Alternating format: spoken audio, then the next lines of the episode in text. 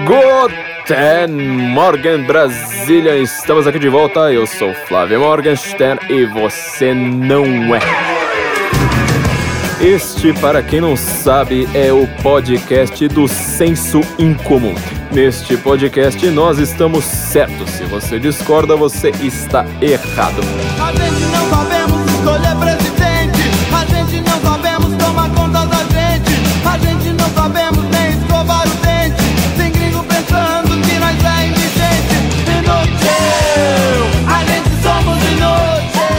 Este é um podcast feito cirurgicamente, cientificamente, racionalizadamente para você ficar mais sábio e perder amigos. Se você é uma pessoa galerosa, está sempre acompanhado, está sempre sendo convidado para festinhas, vernissagens em coberturas. Se você tem muitos amigos na escola, na faculdade, se você anda no seu bairro e todo mundo te cumprimenta com um sorriso no rosto, prepare-se para mudar de vida. Aqui você vai ficar uma pessoa completamente solitária, triste, acabada, sendo cuspida na rua, mas completamente certo, conhecendo a verdade, não tendo mais nenhum amigo, porque isso hoje em dia é uma coisa completamente outdated, ou seja, você tem 5 mil amigos no Facebook e no final das contas você não tem vida nenhuma e você tem que concordar com todo mundo, pegar bem, sabe, falar aquilo apenas o que é permitido para você continuar tendo essa vidinha medíocre. Então, por favor, você vai conhecer agora a verdade, você vai ser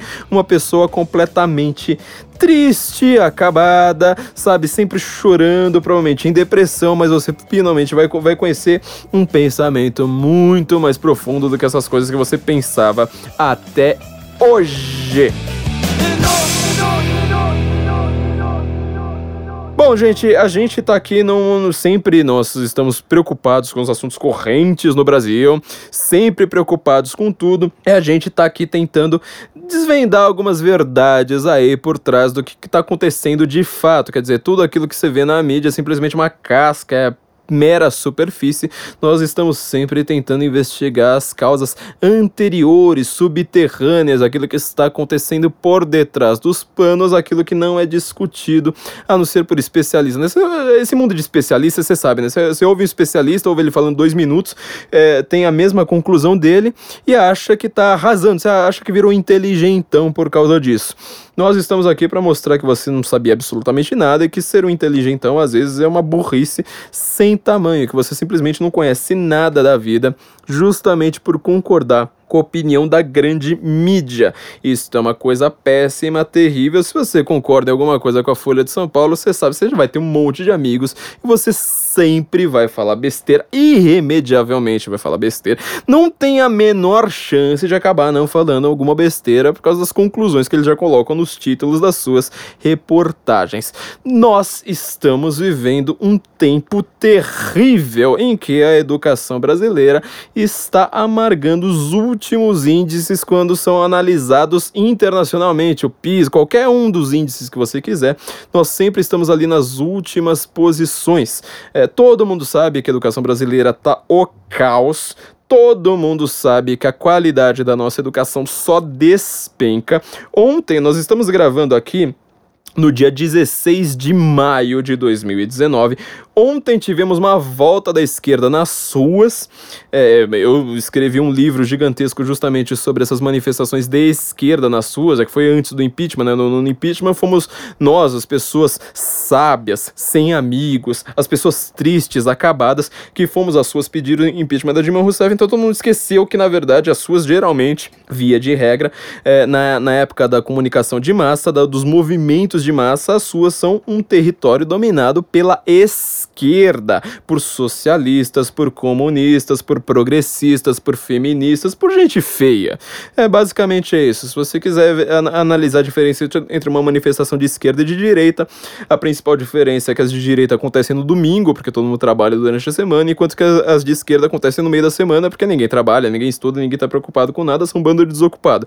Mas a segunda principal diferença é uma diferença estética. Quando você olha para uma manifestação de esquerda, está todo mundo com uniformes de partidos políticos, com bandeiras, carros de som, uma coisa extremamente profissionalizada, porque as pessoas não vivem de outra coisa, eles não estão nem aí para eleições, eles querem fazer revolução. Você nunca vai ver Trotsky, Lenin, essa turma toda aí falando: nossa, como é que a gente pode ganhar eleições com o nosso partido? Não, eles querem fazer revoluções, não tem nada a ver com isso. E eles são muito feios, um absurdo de feios. Então, se você é uma pessoa que já tá querendo melhorar seu nível estético, ou se você provavelmente é uma pessoa bonita, é, você já sabe que você tem que ouvir é a gente, exatamente a gente.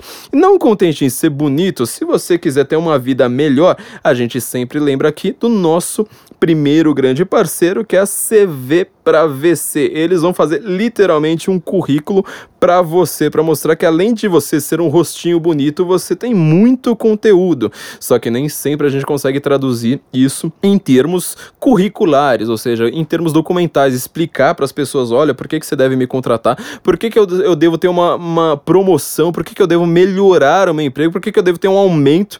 Para isso tudo, você vai precisar ter um currículo, um currículo adequado, um currículo que mostre de fato quais são as suas qualidades, sem ficar com aquelas enrolações, tipo, ai, eu tenho espanhol básico, ou seja, você tem portunhol, se alguém te pergunta como é que você fala ontem em espanhol, você já lá gaga, ai, não lembro, não lembro. Então, esses caras vão fazer um currículo para você que vai mostrar exatamente quais são as suas habilidades, por que, que você deve ter um aumento. Ou seja, pense nisso como um pequeno investimento, não é nenhum gasto, é um investimento fatalmente no primeiro mês. É, não, fatalmente, óbvio, né? Mas assim, é, o pessoal só tem elogios. Quem, quem, quem, quem passou pela CV para VC só tem elogios, justamente porque você vai acabar tendo muito mais dinheiro no bolso no mês seguinte. Então, se você entrar em senso incomum, tem que ser por esse link, tá, gente? Senso incomum, como o nosso site incomum, sensoincomum.cv para vc.com.br, sensoincomum.cv para vc.com.br, eles vão não contente fazer seu currículo, eles têm alguns bônus aqui para os, os, ouvintes do nosso podcast, que são o guia de vagas aqui, né? O Roberto já veio aqui explicar para a gente como é que funciona isso, o guia de vagas que ele próprio, que ele próprio fez, assim você vai saber onde procurar vagas, é, é ali que você tem de fato uma chance maior de conseguir sua vaga, e também o guia de entrevistas, uma coisa extremamente objetiva para você saber como responder perguntas complexas em entrevistas, né? Tipo, qual que é seu objetivo, por que, que eu devo te contratar, é uma coisa extremamente objetiva, não é? Tipo, seja você mesmo. É, então, entre lá em sensoincomum.cv para vc.com.br, que além de você ficar mais inteligente, perder amigos, você vai estar tá muito mais bem empregado. Olha só que coisa, né? Você, você vai ser um orgulho pro seu pai, pelo menos, né? Seu pai você vai falar assim: olha, meu filho não tem nenhum amigo, é, mas ele é uma pessoa que é, tem, tem, tem um emprego decente hoje. Gente, a, o estado da nossa educação é calamitoso, assim, a gente tinha tudo para melhorar, sabe, o Brasil é um país rico em matéria de recursos naturais, quer dizer, a gente sempre ouviu falar muito disso, que o Brasil é um país rico, quem conhece outros países, assim, quem viajou para fora, sabe que, por exemplo, você pode ir para Londres, você pode ir para Nova York, você pode ir para as grandes cidades do mundo, Paris, etc. Você dificilmente vai ter uma comida tão boa quanto a brasileira. Quer dizer, o pobre brasileiro, ele pode não comer filé mignon todo dia, mas a comida é gostosa. Quer dizer, se você quiser comer comida boa em outros países, você precisa ser rico. Nós aqui nós temos não temos a melhor comida do mundo, mas a nossa comida média geral, assim, ela é muito boa. Quer dizer, a gente tem recursos naturais, a gente tem muitas coisas muito interessantes aqui no, aqui no Brasil.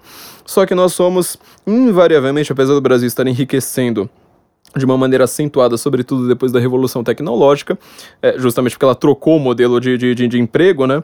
É, não somos mais operários e, e, assalariados, etc. Nós agora somos um país muito mais investidor, empreendedor, etc.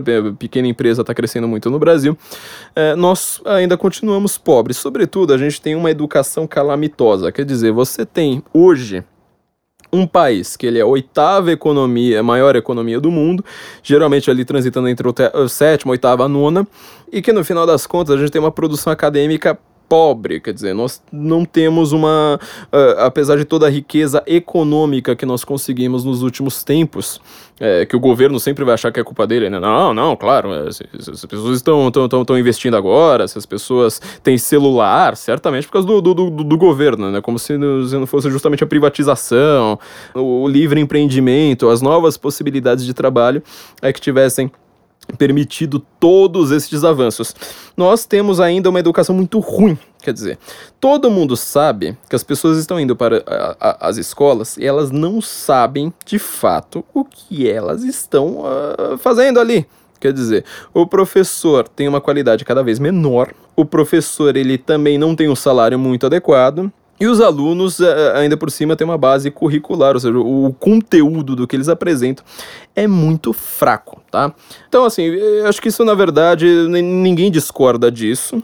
Só que na hora de discutir este assunto publicamente, a gente faz o contrário. Quer dizer, a gente sempre fala assim: bom, se a gente está com algum problema de educação, a gente precisa ter mais investimentos em educação. Pouca gente sabe que o Brasil é um país que mais um dos países que mais investe em educação no mundo, sobretudo depois daquelas ondas de manifestações falando de 10% do PIB para educação, não sei mais o que, um monte de números que eles tiram da cartola não fazem o menor sentido prático e nunca foram aplicados em grandes países eh, que são pioneiros em educação, sabe, a, a, ponta ali da educação, tipo Finlândia, Coreia do Sul, Estados Unidos, etc. É, nenhum deles se preocupa com esse negócio, ah, precisamos de investir mais, não, não sei mais o que. A questão da educação não é dinheiro. Já estou falando isso aqui de cara. Não tem nada a ver com dinheiro, tem a ver com currículo, tem a ver com cultura, tem a ver com comportamento. São questões muito mais complexas é, com as quais a gente precisa lidar. Só que o brasileiro, nos últimos anos, sobretudo depois dos desastres das, das, das gestões petistas e também tucanas, a gente vai ver aqui que, na verdade, todo esse problema, assim, sempre, sempre foi premente, mas ele se acentuou de uma maneira exageradíssima com os tucanos, antes mesmo do, do, do PT aparecer nessa questão de ideologia, etc. Todo mundo sabe desse problema, só que na hora de tentar discutir isso publicamente, tá? Você vai lá e faz exatamente o contrário. Fala assim, não, precisamos investir mais, precisamos é, valorizar o professor, sabe? É, sobretudo o pessoal mais bagunceiro. É, eu falo isso porque assim, eu estudava numa numa escola que era extremamente politizada, tá? Extremamente politizada mesmo, assim. É, é, eu estudei NETESP é, no meu ensino médio e eles que faziam todas as manifestações, quer dizer, começava ali, né? É, a gente que, que, que, organizava as manifestações das outras ETs e, e depois se espalhava para pra, as outras escolas. Aquela coisa, na, na época era fora FHC e o FMI, etc. E os alunos mais bagunceiros aqueles que não estavam nem aí pra aula, só cabulava, tipo eu, por exemplo. Eu só cabulava a aula, não tava nem aí pra nada. A gente é que ia lá e organizar aquele negócio. Não, precisamos de mais investimento, precisamos de salário pro professor, não sei mais o que. Na hora que você olhava pra experiência prática do indivíduo, aquela experiência real, quer dizer, será que ele tava lá preocupado com o professor? Não, meu Deus do céu, cara. A gente falava que esses professores eram tudo uns burros. Os caras não falavam, não, não, não, não acertavam plural, sabe? Não, não, não tava nem aí pra nada. Então, quer dizer, dizer, a gente, no final das contas, na hora de discutir a educação, na hora de, de falar, de, de, demonstrar o que a gente estava fazendo, a gente apelava exatamente para o discurso contrário. Aconteceu uma coisa ontem também que me chamou bastante atenção. Eu sei que você pode estar ouvindo esse podcast daqui a 10, 20 anos, né? Nós somos eternos, a gente sabe disso. 100 anos, quem sabe, 200 anos, né? Você achou isso numa biblioteca perdida. Aconteceu uma coisa ontem que ela é válida para explicar isso, né? Eu vi todo mundo falando dos cortes do, orçamento, né? Aquele escalonamento é, necessário feito pelo MEC chamado contingenciamento, que na verdade não é corte, né? Contingenciar é diferente de cortar. Quer dizer, se você quer demonstrar que você, que você é uma pessoa muito educada, que educação vale a pena, você deve, deveria saber a diferença entre uma coisa e outra. E nesse contingenciamento, eu vi um monte de gente na rua falando: Eu faço ciência! Você não pode cortar a minha bolsa, a minha pesquisa, porque eu sou cientista. É com a ciência que se derruba mitos. É com ciência que nos sei mais o que eu falava, meu Deus do céu, cara, só tem Albert Einstein nas ruas. Esses caras eles falam assim como se o modelo de educação que eles vivem, do qual, do qual eles são reféns e tem uma síndrome de Estocolmo, quer dizer, eles acabam defendendo este próprio modelo porque é a única coisa que eles conhecem, como se isso tivesse sido ótimo, assim, se tivesse, sabe, as mil maravilhas, como se estivesse funcionando de uma maneira maravilhosa. Então, quer dizer, apesar de da gente conhecer a crise, na hora de você apresentar uma, uma proposta, você fala, bom, a proposta é colocar mais dinheiro para a gente continuar fazendo aquilo que a gente sempre fez com mais dinheiro. Quer dizer, é uma proposta uh, que a gente pode dizer francamente socialista. O, o erro, ele sempre é premiado, você precisa de mais dinheiro, tirar dinheiro de outras áreas para colocar ali. Então eles reclamam de, do contingenciamento, que na verdade não é um corte, é uma espécie de, se, de, segurar gastos, verificar de fato o que é que está dando certo, o que é que não está dando certo, é economizar. Basicamente o que a gente pode falar é isso, é economizar. Aquilo, aquilo que você deve fazer na sua casa, né? Economia vem de oikos em grego, a gente sempre fala da Grécia Antiga aqui, né? Oikos significa lar, é, e a economia ela surge justamente como uma ciência que vai determinar aquilo que você vai poder poupar no lar, como é que você vai gerir o seu lar, né? Hoje que existe macroeconomia, essa economia ampla, social, política, histórica, etc. Mas a gente precisa fazer uma economia. E um dos principais, aliás, o principal nome que está sendo discutido no Brasil hoje é o nome de Paulo Freire. Paulo Freire é, é, sempre assim, vamos dizer, extremamente defendido pela esquerda, de uma maneira meio esquisita, sabe? Não, não, não dá para entender por que, que eles defendem tanto. Na hora que você vai perguntar para as pessoas por que, que elas defendem Paulo Freire, eles não conseguem nem explicar direito é, por que, que eles defendem, simplesmente falam assim, mano, ele é o maior educador do Brasil. Eu falo assim, bom a gente tem aqui um pequeno detalhe, né? Se, se este cara é o maior educador do Brasil e o Brasil tá com esse método, tá, tá, tá com esse resultado é, terrível, então esse cara, ele tem algum problema aí, né? Esse cara não tá conseguindo explicar direito, é, não tá conseguindo é, é, dar uma vamos dizer, uma resposta adequada aos nossos problemas. Quer dizer, ele é muito mais culpado do que uma pessoa assim para ser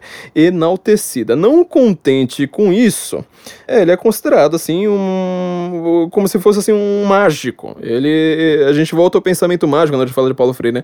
Não, Paulo Freire é um grande educador, Paulo Freire é um grande alfabetizador do Brasil. Eu falo assim, mas espera aí. O nível de alfabetismo do Brasil, ele des despencou. Isso aqui é um, um fato da vida. Se você quiser analisar isso, você entra no Twitter ou no Facebook, ou em qualquer rede social, e veja um post de jovem. Veja qualquer post de jovem.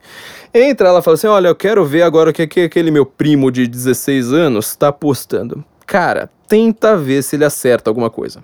A capacidade do brasileiro de entender o uso da língua, sabe? A, a sua forma é, consubstanciada, escrita, é gritante. Eles erram coisas que quando você vai eh, verificar, por exemplo, como é que um pobre, uma pessoa que não tenha educação formal, de fato, nos Estados Unidos, em qualquer país que você quiser, eles não erram tanto quanto a gente erra o próprio português. Quer dizer, você vê rapper americano, apesar de só falar em gíria, negro, yave, não sei o quê, na hora de escrever de fato, tá tudo cheio de erro de português, só que assim, quando de erro de inglês, no caso.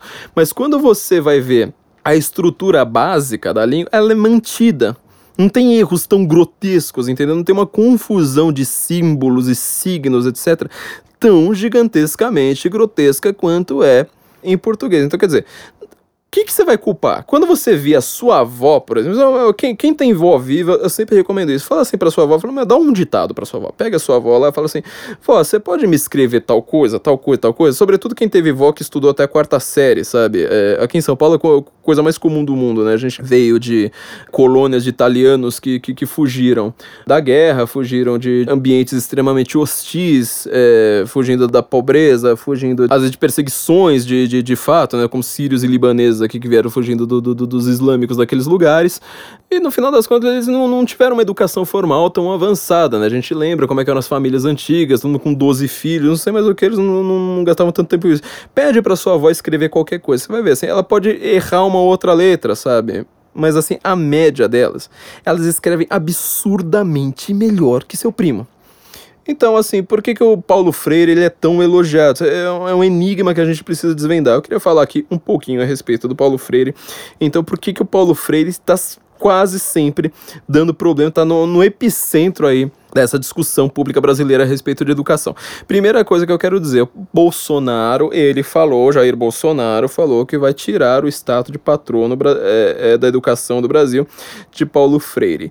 De novo, né, o, o governo ele, ele tem uma capacidade muito grande de presumir é, uma concordância da população que nem sempre é verdadeira, porque as mídias sociais elas não conseguem traduzir de fato o pensamento médio da população.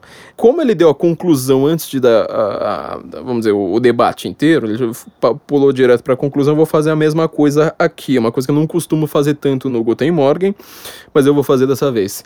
Eu discordo de tirar o Paulo Freire como patrono da educação. Discordo absurdamente, eu acho que isso vai ser um erro do governo, uma burrice que eles estão fazendo sem tamanho, porque da mesma forma que você vai, é, que, que você tem esse, esse problema todo da educação, como é que você vai trocar o patrono agora sabe? Sem, sem, sem trocar o método, sem trocar nada. Quer dizer, você vai manter os nossos índices lá embaixo por causa do Paulo Freire, que é o nosso patrono de fato, e vai simplesmente elogiar outra pessoa e falar, ah, mas como que você vai elogiar outra pessoa e manter o índice do Paulo Freire? Quer dizer, você tem que manter o Paulo Freire, entendeu? Manter o Paulo Freire como patrono da educação e depois que você troca todo o modelo educacional, aquilo que está sendo estudado, etc., aí sim você vai lá e fala assim, bom, bom, bom é, vamos, vamos, trocar aqui o nome. Então, é, imagina que tem um, um pedagogo, é, um pedagogo grandioso, sei lá, qualquer, qualquer pessoa que você tenha pensado aí, já um Pestalozzi da vida, sei lá, não, não sei quem, quem é que vão pensar. É, no Brasil, não, não faço a menor ideia de qualquer escolha do governo, é, mas aí você vai homenagear um cara mantendo os índices do Paulo Freire. Eu acho isso uma, uma, uma, burrice sem tamanho. Então, a primeira coisa que eu digo, não trocaria de jeito nenhum o Paulo Freire como patrão da educação antes de você resolver isso. É, ninguém troca muito o modelo educacional do Brasil por um outro fator também que aí é, não tem muito a ver com esquerda e direita. A gente tem que pensar no seguinte: educação é uma coisa que você troca agora para você ver o resultado daqui a 20, 30 anos, tá? Então ninguém vai resolver a educação tão cedo, tão rapidamente, pelo menos em matéria de resultado. Quer dizer, você pode trocar todo o sistema educacional com uma rapidez razoavelmente grande, só que você vai ter o resultado daqui a 20, 30 anos político pensa nas próximas eleições. Ninguém faz uma mudança tão grande a não ser por um grande ato de vontade. O Bolsonaro, ele teve essa preocupação muito grande em relação aos índices de educação do Brasil e colocou como primeiro-ministro dele um grande pensador colombiano que foi Ricardo Vélez Rodrigues. Eu não sei pronunciar o nome dele até hoje. Ele escreveu alguns livros muito interessantes a respeito do Brasil recente, como uma grande mentira. Eu re recomendei várias vezes, já fiz aqui, de, é, é, já fiz debates, inclusive, só usando esse livro. Foi um debate fácil de ganhar usando só. O livro dele é extremamente acadêmico, né? Aquele livro assim meio chato de ler, porque é muito documental, mas extremamente acadêmico. Ricardo Vélez está velhinho e não contente com isso, ele acabou traindo os próprios princípios. Quer dizer, eu não tiro a culpa do Ricardo Vélez, porque ele traiu os próprios princípios, colocou gente lá no MEC extremamente gabaritada, é, cometeram um erro muito grande, né? Eu já falei isso aqui em outro, em outro episódio do Guten Morgen, cometeu um erro muito grande que foi pensar naquela espécie de lava-jato da educação. Isso tem um grande problema, um grande abacaxi muito grande, porque assim, lava-jato, você imagina se a lava-jato chega lá no Twitter e fala assim: Ó, oh, gente, então, a propósito, amanhã a gente vai prender a Dilma. Amanhã a gente vai prender o Romero Jucá.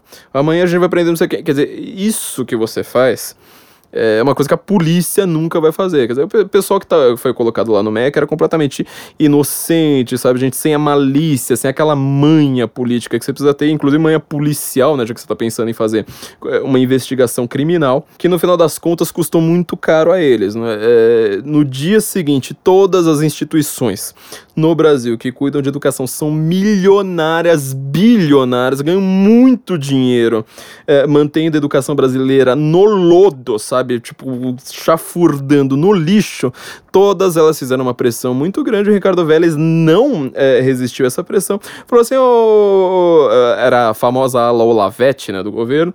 Falou assim: oh, todo mundo aí que, que, que tá cuidando da Lava Jato da educação, não sei mais o que, todo mundo fora. Vai, vai, vai, vamos colocar uns tucanos aqui. Oh, vocês não se assustem, não, são uns tucanos, não sei mais o que. Bom, tucano e, e educação Eu acho que é, é uma das poucas coisas que todo mundo no Brasil concorda, né? Tucano e educação é, é sinônimo de desgraça. Os caras só fizeram tudo errado. Aliás, o Paulo Freire, ele foi o primeiro grande cargo dele no Brasil. Quando ele começou a se destacar, foi justamente nos governos tucanos paulistas, né?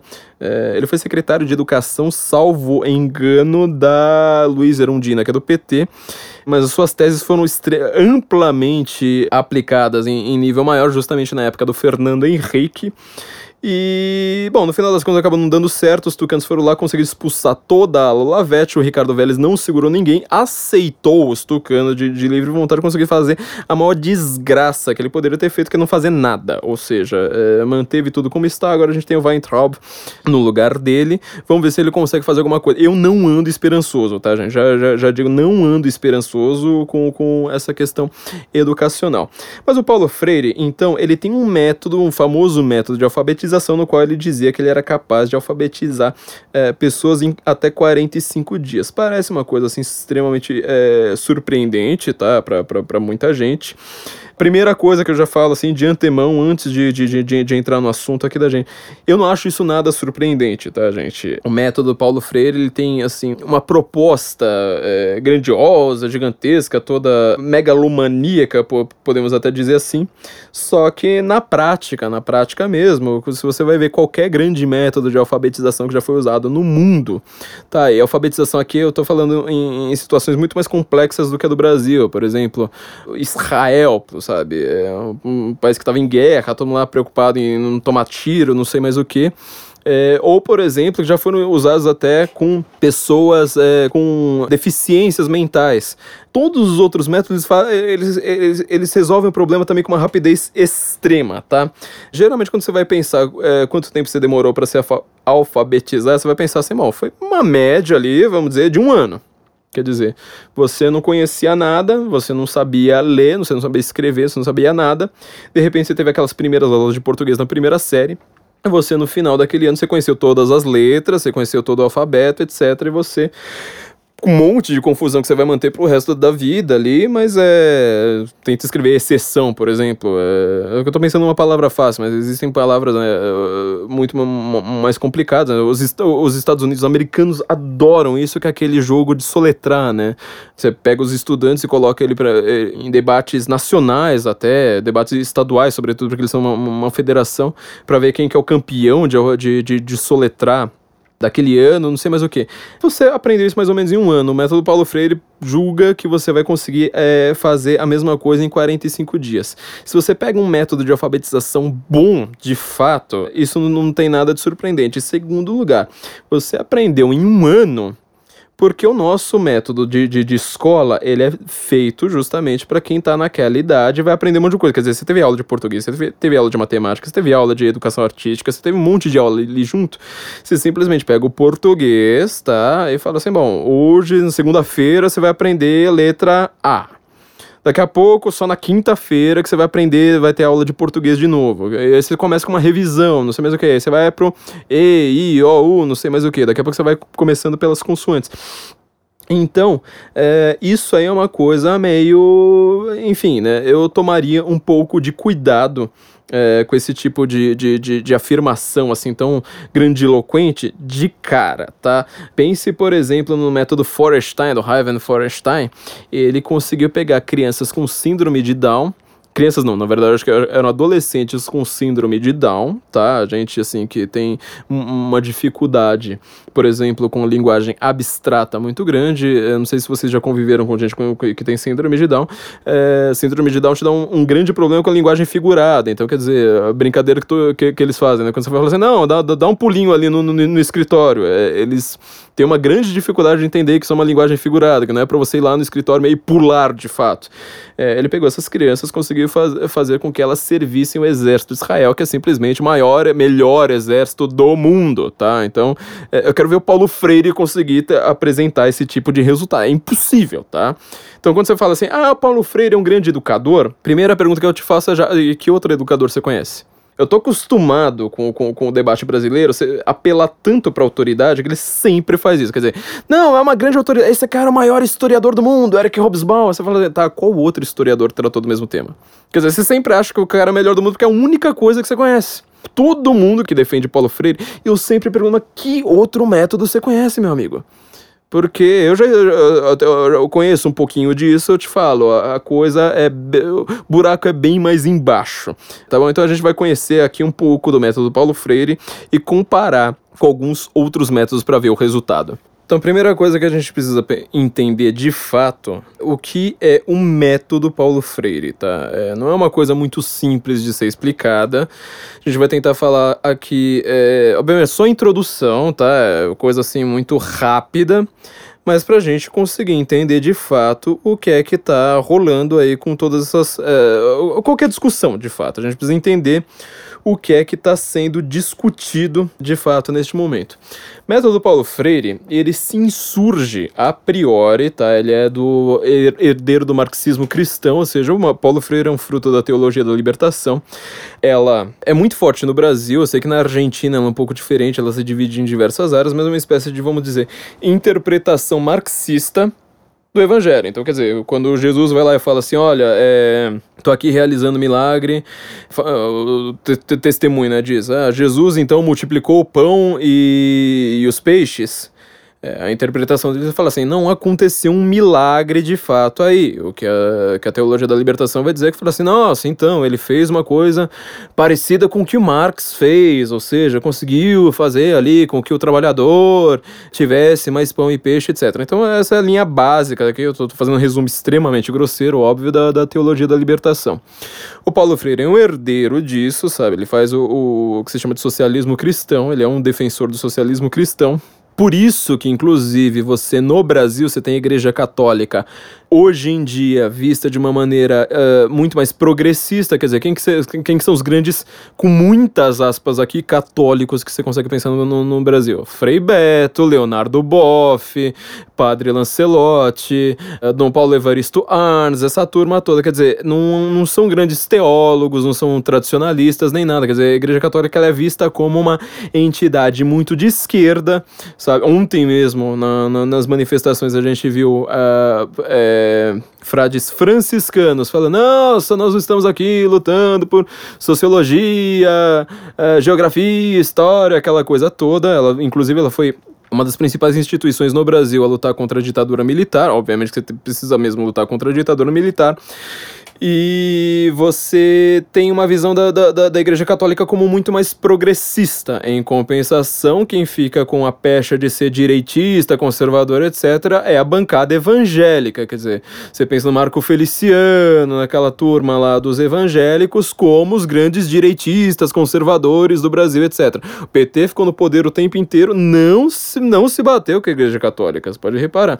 E agora com o Papa Francisco fica ainda mais claro, né? Quer dizer, uma, você tem alguém que não é da teologia da libertação, mas que teve, teve uma proximidade com muitos membros da teologia da libertação argentina ali no próprio Vaticano. É, algum dia a gente ainda vai fazer uma grande análise a respeito da visão internacional do, do, do, governo Bolsonaro, como é que isso aí gerou uma mudança geopolítica no mundo, porque, por, isso, por isso que o mundo inteiro está preocupado com o Bolsonaro. Mas voltando aqui, o método Paulo Freire, ele foi feito, então, com a ideia de você se voltar contra uma educação tradicionalista que existia no Brasil e no mundo, na verdade, que era um método de repetição, ou seja, você vai repetindo, repetindo, repetindo até que a memória retém aquilo. Isto é uma crítica que eu sempre. É, sempre que eu vejo esse tipo de crítica no Brasil, eu tomo um pouco de cuidado, porque tudo aquilo que se insurge contra algo e demonstra, vamos dizer, que venceu aquele algo na história, no final das contas a gente acaba esquecendo que talvez aquele algo, não é que aquele algo era melhor do que o que, do que, o que venceu. Mas é que vira uma coisa obsessiva, quer dizer, você vai lá critica tanto esse método da memorização pela repetição, E no final das contas, tá, nem sempre aparece como uma opção muito boa. Você veja o modernismo, por exemplo, brasileiro, que ele se insurgiu contra o parnasianismo. Você não conhece isso. Pequeno problema que, olha, basicamente só a literatura brasileira se, se preocupa com isso. Parnasianismo praticamente não existiu, era uma discussão que estava tendo, sabe, em jantares chiques de, da alta burguesia paulista, que um outro poeta apareceu lá e falou assim: Nossa, eu vou mostrar como é que eu consigo fazer uma rima completamente complexa, etc. E os caras falaram assim: Ah, mas vamos, falar sobre o quê? Ah, descreve um vaso, pronto, vamos fazer uma, uma, coisa dessa. Quer dizer, no final das contas, todo aquele movimento modernista que se insurge contra o parnasianismo estava se insurgindo contra uma coisa que hoje em dia seria o equivalente a você estar tá preocupado só com o que acontece na casa do Marcelo Odebrecht entendeu? O resto da, da, da, nunca, nunca teve um grande público para isso. Inclusive, o Manuel Bandeira, no final da vida, escreveu artigos falando: oh, esse negócio de modernismo aí já deu, não tinha nada a ver. Inclusive, eu gosto do Olavo Bilar, que foi ele que me ensinou é, muitas cimas, e foi uma brincadeira, não, não deu certo, a gente vamos, vamos mudar, mas a gente tem essa visão, sabe, de ficar só com a crítica. Esse método de memorização, ele tinha muitos erros, óbvio, você memorizar simplesmente pela repetição, para quem é muito jovem não viveu direito isso, tem que pensar em filme, sabe, é sempre uma coisa muito chata, tipo, ah, escreva a EUU cinco vezes. Eu fiz muitos na vida, tipo, lição de casa, escrever o AEU cinco vezes. É, bom, agora você vai fazer com Babebi Bobu, e assim por diante, a gente aprende aprendia K, Ko, Ku e pulava o 6Si. A gente aprendeu o 6Si só no final do ano porque você troca o som. Quer dizer, a letra trocava de som com C e I. O K, é, com no, o C, começava com som de K, Ko, Ku, tem, tem esse som de K. Em compensação, C e Si vão ter som de S, então a gente aprendia só no final do ano, é, por causa dessa, da, da, da, dessa mudança fônica. Quer dizer, letra e som não tinham o mesmo valor. Primeira coisa que eu, que eu digo aqui, só fazendo um asterisco rapidinho nisso, tem que pensar numa coisa. A memorização parece uma coisa muito. Memorização pela repetição parece uma coisa muito chata, tá? Só que você tem que entender por que, que você faz o AEU cinco vezes? Por que, que o professor te dava isso de lição de em casa? Por que não falava uma vez? Pronto, porque a outra vez você tá lá olhando em cima e repetindo. Tem uma razão, tá? É uma razão que o, essa mentalidade progressista acaba esquecendo, pelo menos não conhecendo, tentando inventar uma coisa nova que não, não acaba funcionando. Seu cérebro, pode, seu professor pode até não ter entendido isso, não, não ter aprendido isso nas suas aulas de pedagogia. Aliás, o Paulo Freire não era formado em pedagogia, tá? Para quem adora falar do, do, do, diploma do Olavo, Paulo Freire nunca estudou pedagogia. O grande patrono da educação brasileira nunca estudou isso, leu um livro lá e resolveu é, desenvolver uma, uma coisa própria. Nunca estudou pedagogia, tá? O cara não entende nada de pedagogia. Mas você repete porque o seu cérebro tem uma tendência, para quem estuda línguas, para quem quer aprender uma outra língua, dou sempre essa dica. Seu cérebro tem uma tendência, tá, a memor fixar mais, a gente vai, vai até aprender um pouquinho, um pouquinho melhor isso no, no, no final do programa, a entender melhor, fixar uma informação se você a repete tá? Se você repetir três vezes, teu cérebro tem uma tendência muito maior a reter aquela informação do que você falar uma vez só tá?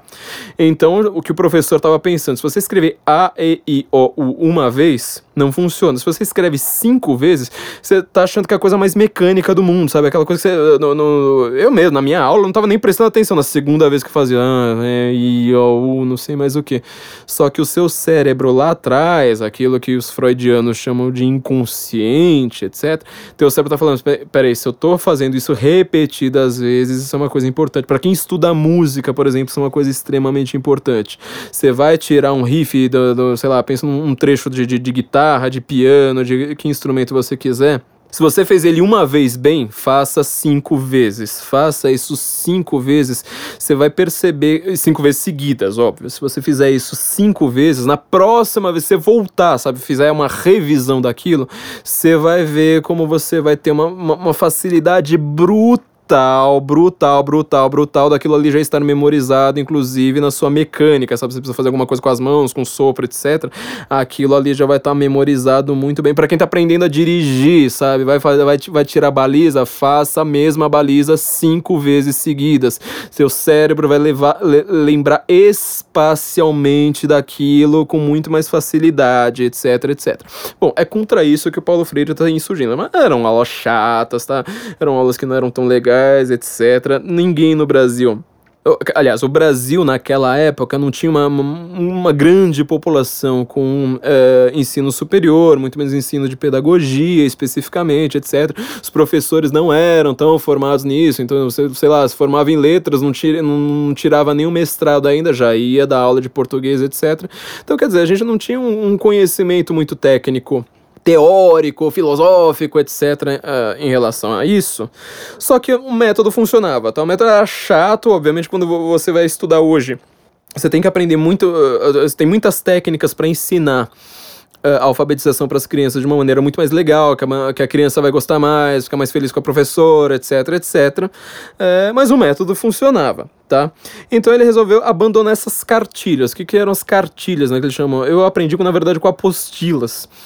Mas era, tipo, tem uma página lá falando assim, essa aqui é a letra A, vamos ver o som do A, você vai lá, aprende. Aí vinha o B, aí você aprendia Ba, Bebi, Bobu. O C, que eu falei, né, a minha pulava, o C e Si pulava, então ficava K, Ko, Ku.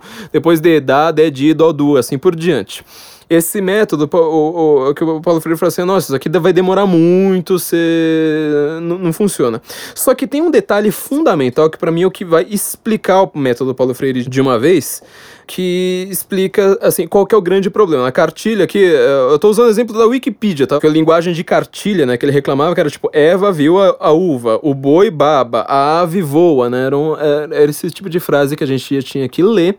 Tinha geralmente uma imagem, né? No meu caso, pelo menos, tinha, tinha imagens e você tinha que repetir. Então, por exemplo, na hora de escrever Eva viu a uva para aprender o som do V, a gente tinha que repetir Eva viu a uva escrever cinco vezes, assim por diante. Lição de casa de novo, era, é, era esse, esse modelo de repetição, assim por diante.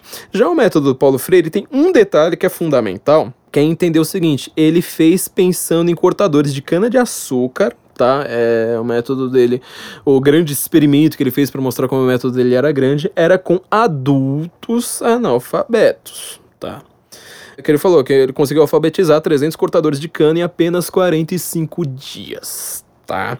Vou falar uma coisa assim que eu acho que é a coisa mais óbvia do mundo. O método para alfabetizar uma criança e um adulto é o mesmo. Você entende? A criança, ela ainda não tem um domínio próprio sobre a língua aqui, para o pessoal lá do preconceito linguístico, do Marcos Banho, é, esqueci o nome lá do, do outro dia, não, não se deve ensinar gramática na escola, Silvio. Silvio Pocente, salvo engano, para assustar essa turma toda, a criança não tem um domínio sobre a língua, né? Esse pessoal do preconceito linguístico vai ficar, não, mas como assim? Se ela fala português, etc., ela pode falar errado, mas como você vai falar assim, que, que a língua é uma coisa estática, do qual você tem que ter domínio? Não tem domínio sobre a gramática normativa. Vamos dizer assim, a criança ainda não tem domínio sobre a gramática normativa, se ela fala errado, a gente acha lindo, acha tudo bonitinho, etc. Um adulto, tá? Ele não vai ter o mesmo domínio sobre a língua se ele não teve uma educação formal, quer dizer, ele não é, trata a língua, sabe, preocupado em falar, acertar. É, conjugação verbal, é, colocação pronominal, esse tipo de coisa. Ele não pode também não ter. Só que o horizonte de referências de um adulto é enormemente maior do que de uma criança. Tenta conversar com analfabeto, que seja, sei lá, boiadeiro, pede para ele contar uma história para você ver. Ele te conta uma história riquíssima. Sabe? O Guimarães Rosa fez isso a vida inteira. Ele estava lá o tempo todo mostrando como você tem uma riqueza enorme de conceitos, de histórias, uh, de, de linguagem verbal, a linguagem oral, né? Ou seja, de quem só, só, só lidou com oralidade na vida, uh, em, em, sociedades ágrafas ou em, em, em, pequenas comunidades ágrafas, que no final das contas, tipo, a Europa inteira sempre lidou com os, os irmãos Grimm, o que, que eles estavam fazendo? Justamente fazendo estudos filológicos no alemão que não tinham nada a ver com a gramática normativa do alemão para co conseguir falar assim, irmão, da, das histórias lá dos três porquinhos, da, da, da Branca de Neve, é, da Pequena Sereia, assim por diante, como é que elas eram contadas, a gente vai tentar formalizar aqui numa, numa, ver, numa versão meio fechada é, dessas histórias. A visão de um adulto é muito rica, tá? Então, quando você vai tentar ensinar para um adulto, é completamente diferente para criança. O método Paulo Freire foi desenvolvido para adultos e está sendo aplicado para crianças. Primeiro erro aqui. Eu já, já acho que não preciso nem explicar isso aqui com muitos detalhes, tá?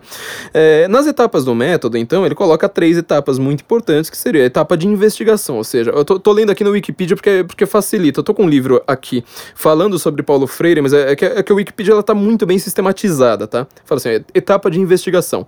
Busca conjuntura entre professor e aluno das palavras você já notou algum erro aqui? Daqui a pouco eu falo. Isso aqui é um erro gravíssimo, tá? Busca conjuntura entre professor e aluno das palavras e temas mais significativos da vida do aluno, dentro do seu universo vocabular e da comunidade onde vive, tá? Então, assim, se você fala, Eva viu a uva, mas o aluno nunca conheceu alguém chamado Eva, isso aqui tá errado, tá? Não pode ensinar por esse método. Tem um pequeno problema, nem é o problema que eu tinha falado, tem um pequeno problema aqui, que é o seguinte, o universo de um aluno, tá? É, você sempre vai ter mais ou menos o mesmo universo. Tirando essas palavras, assim, realmente, né? Sei lá. É, eu, por exemplo, aprendi a minha vida inteira sobre um bichinho chamado preá. Eu tinha um livro sobre preá, aqueles livros infantis eu tinha, um dos meus livros preferidos, porque o preá, isso, eu tinha os preás desenhados, não sei mais o que. A primeira vez que eu vi um preá foi há um mês atrás que eu vi um preá atravessando a rodovia na Paraíba. Até comentei com vocês no, no último episódio quando, quando, quando eu fui pra Campina Grande. Foi a primeira vez que eu vi um bicho que eu conheço da minha infância inteira. Só que tem um pequeno detalhe aqui. Você tem um, um, um objeto que ele não faz parte do seu meio cultural, não é uma coisa negativa de fato. Você está conhecendo também outras coisas, tá? Então, quando você está lá falando assim, não, fique só com os, os objetos ao seu redor, em primeiro lugar, alfabetização você vai lidar com palavras simples. Bola, areia. É, você não vai lidar com transdisciplinaridade entendeu? Não, não tem, não, não é feito dessa forma, tá? É, ninguém alfabetiza dessa forma, então quer dizer, primeiro, o, o que vale do que ele tá falando é uma crítica vazia, porque ninguém fazia isso de fato. E, e a parte que ele tá criticando, tá? É, não tô falando da busca conjunta entre professor e aluno, tá? Que isso aqui já é um erro brutal, tô falando só da, da parte ali da, de, de buscar palavras conhecidas. É, as palavras que são desconhecidas, elas também importam tá? Para uma criança, sobretudo. Por isso que eu falei assim, esse método desenvolvido para adulto, ele já tem falhas, mas não na hora que você é, é, transfere ele para criança. Segunda etapa, tematização, momento to da tomada de consciência do mundo através de análise dos significados sociais dos temas e palavras. Cara, momento da tomada de consciência do mundo. Tomada de consciência do mundo. Tomada de consciência do mundo.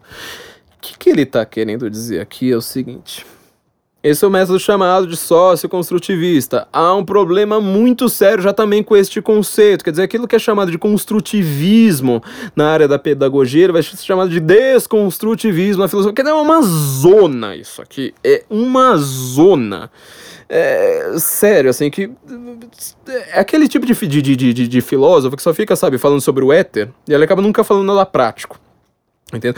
Tomada de consciência do mundo. Aqui reside o grande problema do Paulo Freire. Começa a ter o grande problema. Quer dizer, método dele, ele é um método de alfabetização ou um método de conscientização do mundo? Tá? É, Lembre-se, ele lidou com as comunidades de base lá em Recife. Salvo engano, acho que não foi exatamente em Recife, foi na, na periferia. Salvo engano, na periferia de Recife. E ele lida sempre com essa coisa, quer dizer, para você fazer parte do método Paulo Freire, você precisa ter uma tomada de consciência do mundo. Então, quer dizer, quando a gente reclama lá da ideologização de alunos, que hoje você entra numa escola, você é obrigado a repetir uma verborragia de esquerda, os conceitos que você usa são conceitos marxistas, o vocabulário que você usa é um vocabulário marxista, o método que você usa para interpretar o mundo é o método da luta de classe, não sei mais o que os caras falar, não, imagina, não sei o que, blá, blá, blá, tem que aplicar o método Paulo Freire. Peraí. Você tá vendo que é, é, obrigatório, o cara fala, o cara fala assim, ah, pra você ter uma tomada de consciência no mundo, então você tá, tá lidando lá com uh, o, o, cortador de cana, você vai falar assim, ó, oh, o cortador de cana, sabe por que que você é um cortador de cana? Por que que você não é o presidente da empresa? Porque tem a luta de classes, não sei mais o que, não sei mais o que, não sei mais o que essa tematização das palavras que ele vai usar, quer dizer, ele coloca já as palavras dentro de uma ordem política, de uma ideologia. tá? É, isso aqui tá no Wikipedia. Olha o nome do, do, do, livro do cara, Pedagogia do Oprimido. Meu, toda o voca todo o vocabulário dele é baseado em marxismo. Se a gente fala aí, não, nós Aí sai na, na, nas notícias dos jornais, né? Não, porque os fãs do Bolsonaro, né? Como se a gente fosse de direita, porque a gente é fã do Bolsonaro, não porque a gente fosse de direita anteriormente ao Bolsonaro. Quer dizer, o Bolsonaro, no final das contas, ele acaba, a gente votou no, no cara porque ele se adequou à direita e não o contrário. Ah, eles acreditam que um Paulo Freire é marxista, que é. Meu, tá aqui! Caramba, qual a dificuldade? Eu tô doido. Então, tem, tem, tem, essa tematização, quer dizer, tudo que você vai fazer, você vai ter que fazer essa tomada de consciência. Então, tem sempre aquela questão que ela já foi é, é, proposta já lá por Kant, tá? Lá na, no, no, no começo do idealismo alemão, em que ele fala: a educação vai salvar o mundo. Só pela educação a gente vai ter tudo que a gente precisa, x, y, z autonomia do homem, quer dizer, o homem só é autônomo com a educação formal, não sei mais o que. É, outra coisa que acontece nessa época, o filósofo deixa de ser um grande sábio, um cara que estudou direito, estudou botânica, estudou não sei mais o que. No final das contas ele acabou estudando bastante filosofia por conta e, e, e apresentar. Não, o filósofo vira uma profissão, em Berlim que vai ter a primeira faculdade de filosofia que existe. Então tudo estava ali nessa questão de autonomia pela educação. O Pestalozzi Pestalozzi, que é suíço, ele tem um método de alfabetização, de educação, de tomada de consciência, etc. Tudo muito melhor do que o, o, o Paulo Freire. E de tomada de consciência aqui é, inclusive nesse, nesse sentido chato, tá?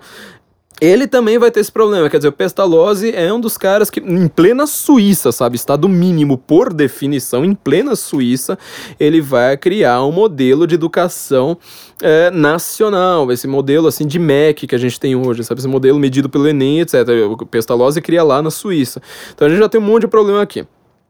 3. Etapa de problematização. Olha, a, olha, olha o termo, etapa de problematização etapa em que o professor desafia e inspira o aluno a superar a visão mágica e a crítica do mundo para uma postura conscientizada.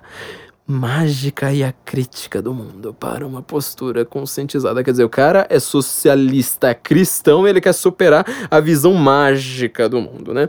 É, é, vou ler aqui rapidamente sobre o método é, como eu falei, tá, tá, tá, muito mais bem sistematizado na, na Wikipedia do que nos próprios livros do, do Paulo Freire, o método. As palavras geradoras. O pro processo proposto por Paulo Freire inicia-se pelo levantamento do universo vocabular dos alunos.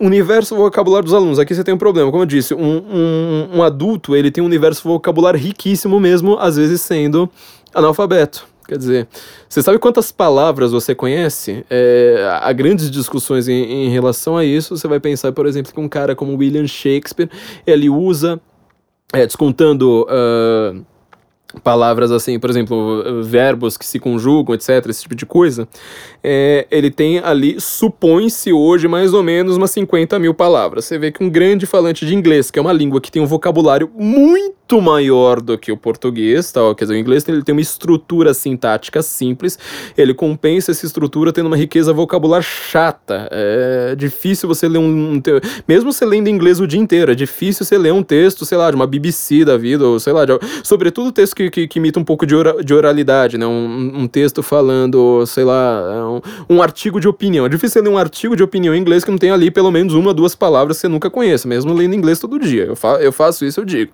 É, é, tem, tem uma riqueza de vo vocabulário enorme. Essa riqueza vocabular de um falante de inglês hoje supõe que, se, que seja 5 mil palavras, tá? Quer dizer, Shakespeare tinha 50 mil. Dessas 50 mil, quase 10 mil inventadas pelo próprio Shakespeare. Quer dizer, só o que ele inventa é o dobro do que as pessoas falam. Então, é, mesmo para as comunidades simples do Brasil, é aqui eu uso como exemplo é, o sertanejo, quem lida, por exemplo, quem, quem tá longe de áreas urbanas, tem que lembrar de uma coisa: a área urbana, você dá a impressão de falar assim, não, a área urbana geralmente é mais rica do que a área rural, então eles têm mais vocabulário. Ah, ah, o contrário. Qualquer área urbana no mundo, tá? Isso é um fenômeno linguístico mundial. Pode perguntar para qualquer linguista, não precisa uh, linguista, não precisa acreditar em mim.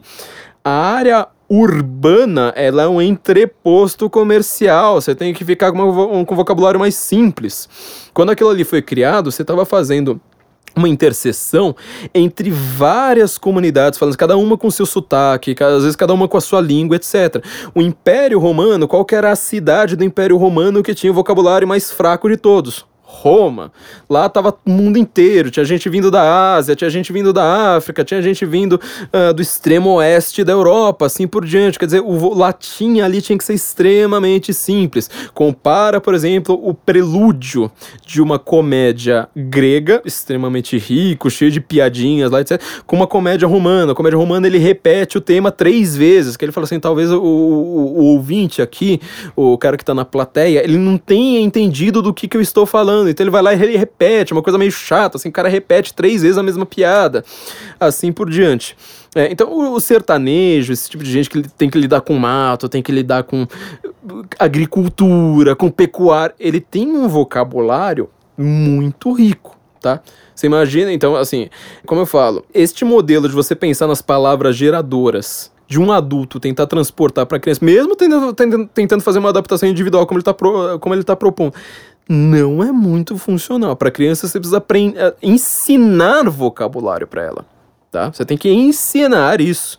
Pro adulto, não. Pro adulto você vai ter que mostrar às vezes que as palavras que ele está usando não tem um correspondente escrito. É uma coisa que eu, que eu vivia fazendo uma piada, por exemplo, com a palavra beregenite. Berenguenite eu nunca vi escrito. Eu gostava de ficar no Facebook escrevendo isso, justamente pelo sentido humorístico disso. Quer dizer, às vezes o que um adulto conhece é, não tá categorizado. Quer dizer, você vai pegar lá os nomes lá da, da, das plantas lá que os caras conhecem. No interior da selva amazônica, lá no Acre, eles usam sons que são do tupi. Que na hora que você vai tentar transpor por, por, pro português, não. Você fala assim, eu não sei se isso aqui se escreve com C cedilha, com E, não, não tá dicionarizado, não tá nada. Quer dizer, você tá colocando os caras numa enrascada, a priori, tá? Numa enrascada, sem ver. É que ele termina, através de conversas informais, o educador observa os vocábulos mais usados pelos alunos e a comunidade. E assim seleciona as palavras que servirão de base para as lições. Cara, de novo, o que que isso aqui tem de verdade? O que tem de útil, vamos dizer aqui, é, é simplesmente o óbvio, tá? É, qualquer educador que eu conheço vai lá e fala assim, ah, então, né? O cara vai começar lá com bola, bala, não sei o quê. Você ensina a falar bala antes de ensinar a falar chiclete. Assim, o que, que tem de, de, de bom é o óbvio. A quantidade de palavras geradoras pode variar entre 18 a 23 palavras aproximadamente. Depois de composto o universo das palavras geradoras, elas são apresentadas em cartazes com imagens você vê que aqui você está abolindo aquele método de repetição, quer dizer, você fica com cartazes com imagens, tá? Imagem é uma coisa boa, tá? Imagem boa. Se associar a palavra imagem sempre funciona, inclusive para quem está aprendendo outras línguas, sempre fala isso. Você quer, você quer ver, pensa sempre numa imagem, sobretudo numa imagem meio bizarra. Quanto mais bizarra, mais esquisita for, funciona melhor. Então, nos círculos de cultura, olha só, tem círculos de cultura, inicia-se uma discussão para dar-lhe significado dentro da realidade daquela turma. Um problema aqui. Você está dando significado para as palavras? É isso? Está dando significado para as palavras? Então isso aqui não é um método de alfabetização. Isso aqui é um método de criação de palavras. Eu não nego que você possa dar significado às palavras. A gente vai. Eu vou terminar o podcast falando sobre isso, tá? Só que assim, se você está querendo realmente fazer uma alfabetização, sobretudo uma alfabetização rígida, sabe, para um, um, país inteiro, para você pensar, nossa, algum dia você vai entrar numa grande universidade de ponta, você vai discutir com as pessoas em Cambridge, em Oxford, é, na, na, na França, na Espanha, na Itália, na Alemanha. Na você não pode ficar dando significado para as palavras. Você vai ter que fazer justamente o contrário. Você tem que olhar para como é o significado daquelas palavras em um uso linguístico maior do que o da sua comunidade, tá? Isso aqui é tribalismo, entendeu? Além da sua tribo, ver qual é o significado estrito daquilo ali e ver como você vai adequar o seu vocabulário àquilo. Você entendeu que isso aqui é um problema para adulto? Imagina para criança. O, o, o, tamanho do abacaxi que você está dando para as pessoas usando esse método. Quer dizer, você começa a discutir lá uh, as palavras geradoras, discutir a palavra trabalho, por exemplo. Imaginou discutir a palavra trabalho? É, é uma complicação porque as relações sociais do trabalho mudaram de uma maneira absurda a partir da Primeira Guerra. E isso aqui hoje, você pensa, por exemplo, no, no, no, no youtuber. O youtuber, ele está trabalhando? Aquilo ali é trabalho? Aquilo ali é entretenimento? Como é que. Quer dizer, você tá. Aí você vai lá e fala assim: olha, dentro aqui dessa, dessa salinha de aula, aqui desse círculo de cultura, a gente vai definir um, um significado para essa palavra. Meu, você tem que fazer exatamente o oposto, meu filho. Você, tem que, você não inventa para sua própria comunidade, para sua própria tribuzinha, um significado de palavras. Isso você faz com gíria, tá? Está transformando as palavras em, em gíria. Então você entende que o vocabulário político hoje, o vocabulário político moderno do Brasil atual, estou falando aqui do comecinho do, da segunda, eh, segunda década do século XXI, ele está exatamente dessa forma, quer dizer, ele é um vocabulário tribal. O cara vai lá e fala assim, não, mas para mim libertação é tal coisa. Para mim, é, é, é, sei lá, trabalho é tal coisa. Para mim, trabalhador é tal coisa. Pensa, o que, que é o PT hoje? O PT ele é um partido da classe média, geralmente tendendo para o alta, que estudou em com escola cara e que aprendeu com um professor de geografia que a visão do mundo tem que ser da luta de classe. E o cara vai lá, fala de marxismo e ele vai prestar vestibular para sociologia.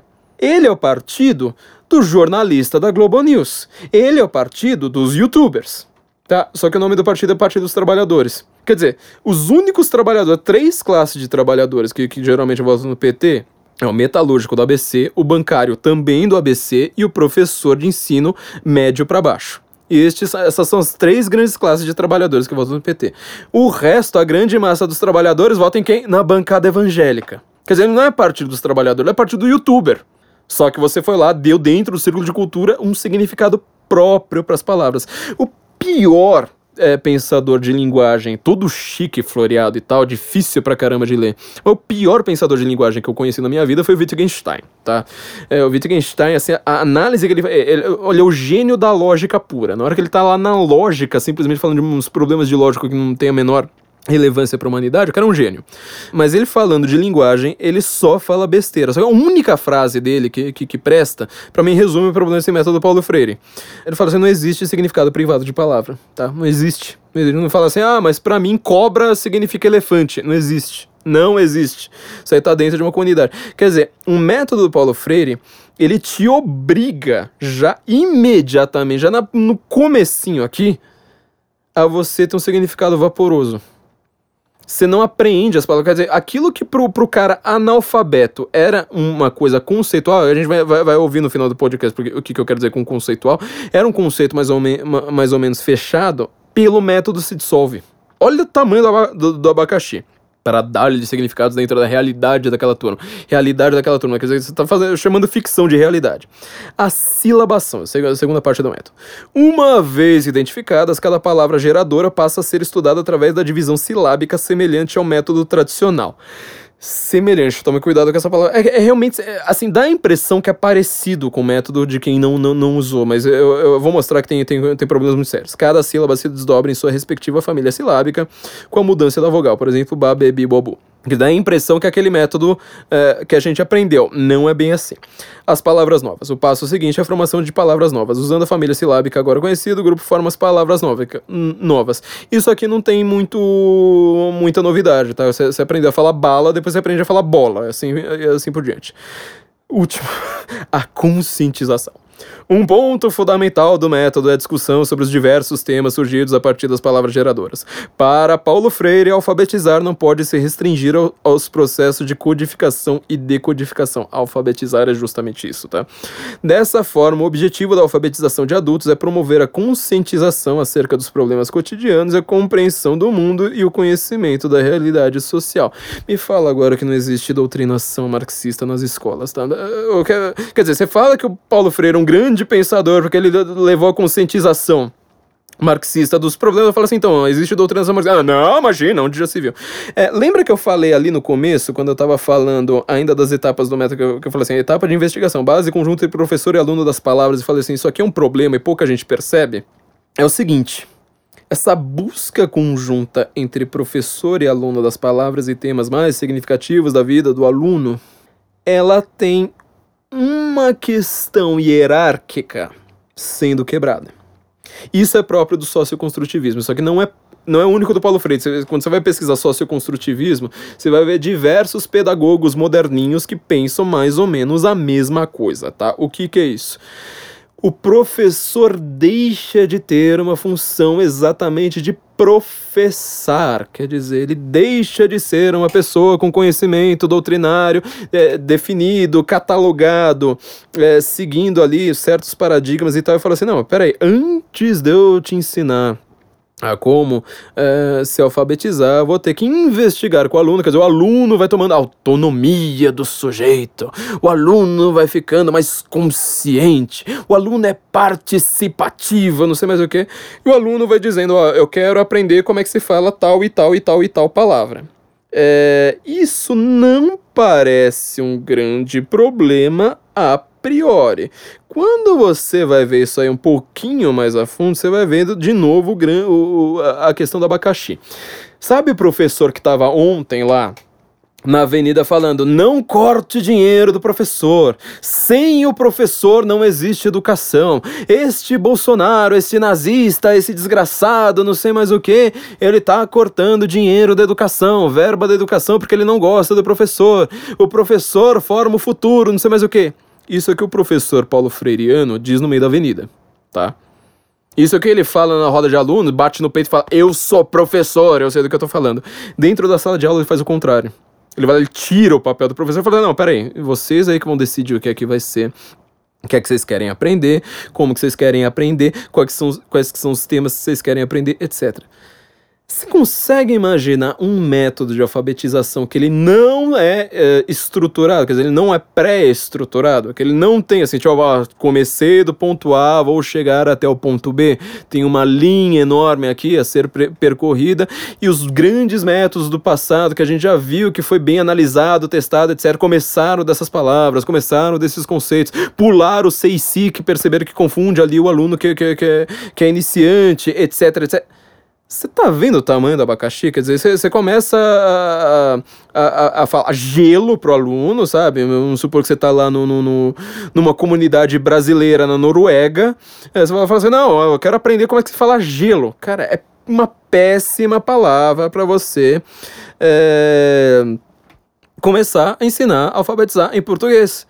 Porque as letras do português não têm sempre o mesmo som correspondência entre letra e som no português não funciona perfeitamente o tempo todo. Agora você vai ver, aquele aluno, sabe, que estudou pelo método Paulo Freire, o seu, o seu primo de 16 anos, aquele cara que não, não, não, não é uma mente brilhante e tal, vai ver como é que ele escreve no Facebook, vê se ele não erra toda hora essas letras fáceis. Para mim era fácil. Tinha, tinha, algumas palavras assim que eu ficava na dúvida, tipo viagem.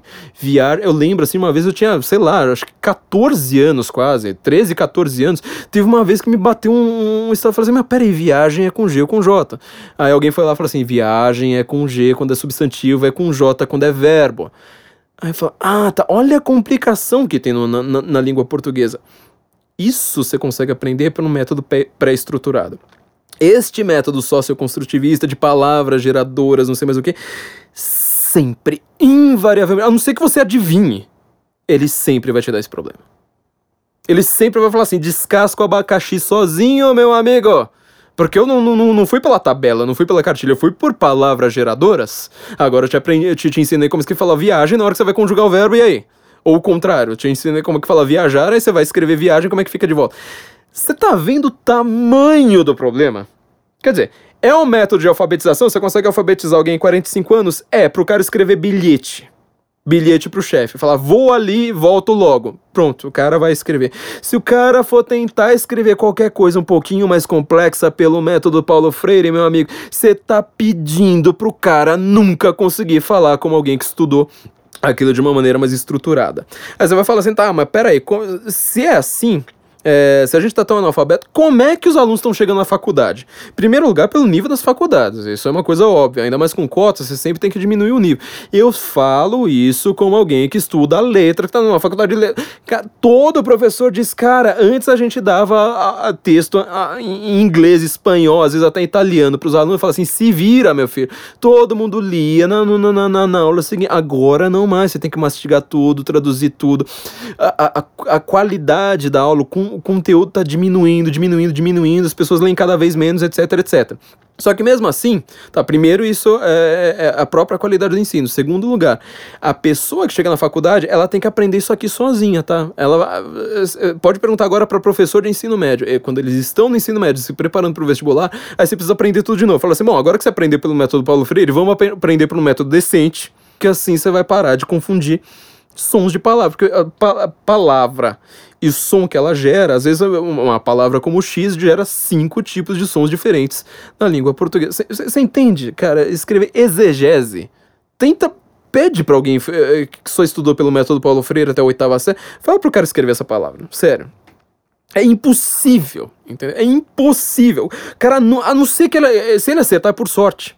Então, como que, como que o cara acaba escrevendo alguma hora? Porque ele lê, porque é a hora que ele vai lá e fala assim: bom, agora você tem um monte de livro para ler, vai ler, vai ler jornal. Como é. O Facebook, sem mentira nenhuma, é uma coisa bizarra o que, que eu vou falar, mas olha só, o Facebook, as pessoas que estão agora no WhatsApp, no WhatsApp nem tanto que é assim uma com, comunicação entre dois, mas o Facebook, e ficar no celular o dia inteiro, tá ensinando mais português para essas pessoas do que o método Paulo Freire.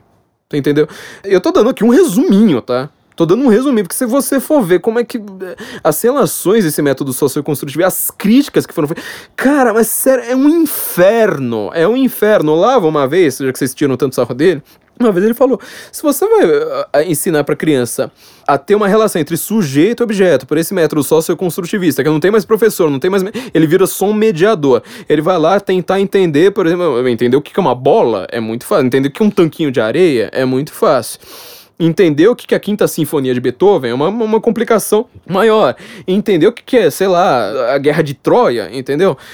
Quando você vai para um nível abstrato, a não ser que ele tenha um conhecimento lógico-matemático de um Leibniz, a não ser que ele tenha é, uma capacidade linguística, sei lá, de um Shakespeare, tudo junto, ele não vai aprender. Não tem como. Quer dizer, por que que na, na, na, na, Renascença todo mundo era muito mais pobre, não tinha tecnologia, não tinha nada, mas você formava um Leonardo da Vinci aqui, um Rafael ali, quer dizer, em 40 anos de Renascença você tinha uma genialidade que a gente tem que ficar estudando até hoje. E por que que hoje, com toda essa tecnologia, a gente não forma gente inteligente? Porque você muda o método de ensino, fala assim, não, desista desse negócio de conteúdo, de ter uma, uma apreensão da realidade. Eu, depois eu vou mostrar como é que é a apreensão da, da, da, da realidade é, na Idade Média, por exemplo, como é que ela era muito mais rica.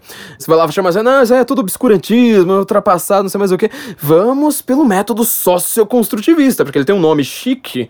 Olha só o tipo de bobagem que você faz. Deixa eu só continuar aqui nas fases da aplicação do método. Né? Então foi levantamento do, universo vocabulário do aluno, já deu esse tipo. Ó, e aqui, ó.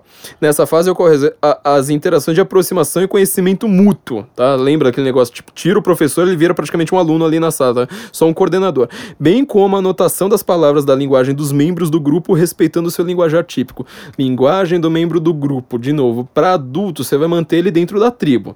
Às vezes um linguajar de um sertanejo, às vezes um linguajar de uma, de uma comunidade de pescadores é extremamente rico para peixe, sabe? Para mato. Só que você não. Eh, você tá falando justamente de conscientização, você tá tirando a consciência dele. Fala, não, continua aqui na sua tribo. Não vai pensar num conceito fora, fora disso. E pra criança, isso aqui, de novo, se você quer só, só linguajar da criança, você não quer forçar ela a sair um pouco, um pouco disso, ela vai ter. Não, aqui não é, não é, não é o, o conteúdo de falar, mas a referência que ela vai ter do mundo fica mais pobre tá? De novo, eu soube o que era um preá, eu soube o que era uma zebra, eu soube o que era um monte de animal que eu nunca vi na vida, eu soube o que era a Europa, um monte de coisa que eu nunca vi na vida, porque era fazia parte do conteúdo. Você tirou o conteúdo. Eles chamam isso de conteudismo, tá? Aqui não, não tá no Wikipedia, mas tá, tá nos nos escritos dessa turma socioconstrutiva. Somos contra o conteudismo. É, segunda fase, escolha das palavras selecionadas seguindo os critérios de riqueza fonética e dificuldades fonéticas. Aqui de novo, né, o óbvio. Numa sequência gradativa das mais simples para as mais complexas, do comprometimento pragmático da palavra na realidade social, é, cultural, política do grupo e sua comunidade. Quer dizer, isso aqui é simplesmente uma forma chique de você falar, olha, a gente vai escalonar finalmente, tá? Finalmente vamos escalonar as palavras. E o comprometimento pragmático da palavra na realidade social. Isso aqui eu achei engraçado como é que a Wikipedia escreveu. Né? Comprometimento pragmático da palavra na realidade social. Pragmático e realidade são praticamente a mesma coisa, tá? Tá meio, tá meio redundante isso aqui. Mas você tá simplesmente começando a falar assim, bom, agora a gente vai usar essas palavras para você começar a fazer pregação ideológica marxista, tá? Terceira fase, criação de situações existenciais características do grupo olha, daria para dar certo essa parte, tá? Daria, mas não vai dar. Eu vou, explicar também por quê. Trata-se de situações inseridas na realidade local que devem ser discutidas com o intuito de abrir perspectivas para análise crítica consciente de problemas locais, regionais e nacionais. Eu quero saber cadê a porra da alfabetização aqui toda hora. Você vai lendo o método assim, tipo, não, como que a gente fa faz pro cara se filiar ao PT, depois virar um ativista do PT, depois virar um militante do PT, depois virar o Vicentinho, depois entrar na faculdade de Direito falando cuspindo, e depois ficar lá só preso naquele universo conceitual, etc. Não tem nada aqui de, de, de, de, de alfabetização. A parte de alfabetização, o Baby tipo, tem uma frase aqui sobre alfabetização. O resto é simplesmente, não, nossa, como eu falei da realidade social. Cara, é. Sério, é, é, isso porque eu tô vendo, tô vendo na Wikipedia, mas tenta imaginar como é que é a lei pedagogia do oprimido. Quarta fase, criação das fichas roteiro. Quer dizer, o cara ele vai lá reclamar do conteudismo das cartilhas e vai lá criar fichas roteiros. Nelas havia indicações de possíveis subtemas ligados às palavras geradoras. Você vê, de novo. Você vai lá e fala assim: ó, palavra trabalho. Você vai lá já, já coloca social, socialismo, não sei. Isso é uma ficha roteiro, tá? E de novo, você tá zoando os conceitos das pessoas. Você tá achando que você tá escalonando bem? Não, você tá zoando isso. Eu vou, eu vou mostrar. É que eu quero deixar isso pro final, essa parte conceitual, mas você tá zoando isso. Você vai zoar a cabeça. Não é só que o método Paulo Freire não vai te deixar apto para escrever uma palavra, por exemplo, como apto, como hábito. Imagina um H em português, o, o caos que é. Você tá zoando a cabeça do cara com, com para apreensão de conceitos e sugestões de caminhamentos para análise dos temas selecionados que funcionariam apenas como sugestões de roteiros para os debates. Meu, esses caras fazem jogral o dia inteiro. A aula dos caras é ficar conversando, fala, nossa, quais são os temas sociais aqui? Meu, uma reunião de DCE tem mais conhecimento do que uma aula de Paulo Freire, tá? Manda as crianças direto para fumar maconha que elas vão, vão, vão conhecer mais. Esses roteiros eram de grande valia, principalmente no início do trabalho, quando o alfabetizador era também iniciante. Meu, sério, eu não, eu não preciso nem comentar isso aqui. Que é, é, é o modelo Herbalife de alfabetização em que você vai lá, você não, não, não, você não é apenas um vendedor da, da, da Herbalife, você tem que ser um torcedor da seita. Entendeu? Quer dizer, para você comprar um produto da Herbalife, você também tem que virar vendedor, porque aí você vai lá formar novos vendedores, assim por diante. Quer dizer, era, era alfabetização criada por quem acabou de se alfabetizar e o cara jurava que tava alfabetizado. Meu, é, é loucura. Sério, isso aqui é esquema, esquema pirâmide, gente. Esquema pirâmide é proibido no Brasil. É, é o que vocês fizeram no MEC. Entendeu? É isso que vocês chamam de grande alfabetizador. E fala que eu sou maluco. E fala que o Olavo é retardado porque ele, porque ele é astrólogo e não tem diploma. É isso que vocês estão fazendo. Ó, quinta fase, criação de fichas de palavras para a decomposição das famílias fonéticas correspondentes às palavras geradoras. Sério, meu, olha, isso aqui, eu só vou dizer uma coisa, isso aqui é, é, é objeto do professor tá? Eu sou uma pessoa que faz letras, eu acho que eu falo português razoavelmente bem, apesar de falar pessimamente aqui no podcast. Escrevo razoavelmente bem, cometo poucos erros de fonética, desse tipo de coisa. Eu vou falar, eu não sei fazer ficha fonética. Imagina você pedir para alguém que tá acabando de se alfabetizar fazer fichas fonéticas das, das, das, Cara, sério, é, o, o método Paulo Freire, quando você vai pegar a pedagogia do oprimido, você acha que vai, vai ter lá, fala assim, nossa, vou, vou ensinar como que você vai ensinar uma palavra? Como, qual foi o exemplo que eu dei agora? Pô, exegese. Cara, é difícil pra caramba escrever exegese. Como que você vai ensinar? Você acha que vai ter? Não, cara, é isso aqui o tempo todo. Essa tomada de consciência. Não, porque o aluno vai lidar com o objeto, não sei o que. Cara, isso é coisa de retardado. Aí você pensa, como que o Brasil conseguiu descer tanto na qualidade de educação? Tá aqui explicado, cara. É isso. É, é isso aqui. Não tem. Uh, bom, não, não, não à toa, é, foi na época do, do João Goulart que começou esse negócio, né? João Goulart começou a estabelecer esse método. Método de alfabetização dele foi usado depois na Secretaria de Educação de São Paulo com a Luiz Erundina, tá? Ele virou secretário de Educação de São Paulo da Luiz Erundina. Ele teve uma ideia sensacional, cara. Uma ideia assim, uma ideia de gênio, cara. Só um gênio consegue fazer uma coisa dessas. Que, salvo engano, eu posso estar cometendo alguma inconsistência histórica aqui, porque faz tempo que eu pesquisei e talvez esteja confundido as datas. Salvo engano, não foi na época do Luiz Erundina que é, é, essa ideia foi aplicada, apesar da ideia ele, ele já ter tido na, na naquela época. É, ela foi aplicada depois com, salvo engano, tá? Com o Covas, que é do PSDB, um tucano. Quando o Covas foi governador de São Paulo. Que fala assim, não, mas peraí. Já pensou se o aluno, com o meu método de alfabetização, que alfabetiza em 45 dias, né? O cara é completamente analfabeto, ele sai dali conseguindo ler é, a fenomenologia do espírito do Hegel com uma facilidade enorme. Não, ó, método é, é, é show, método é 10.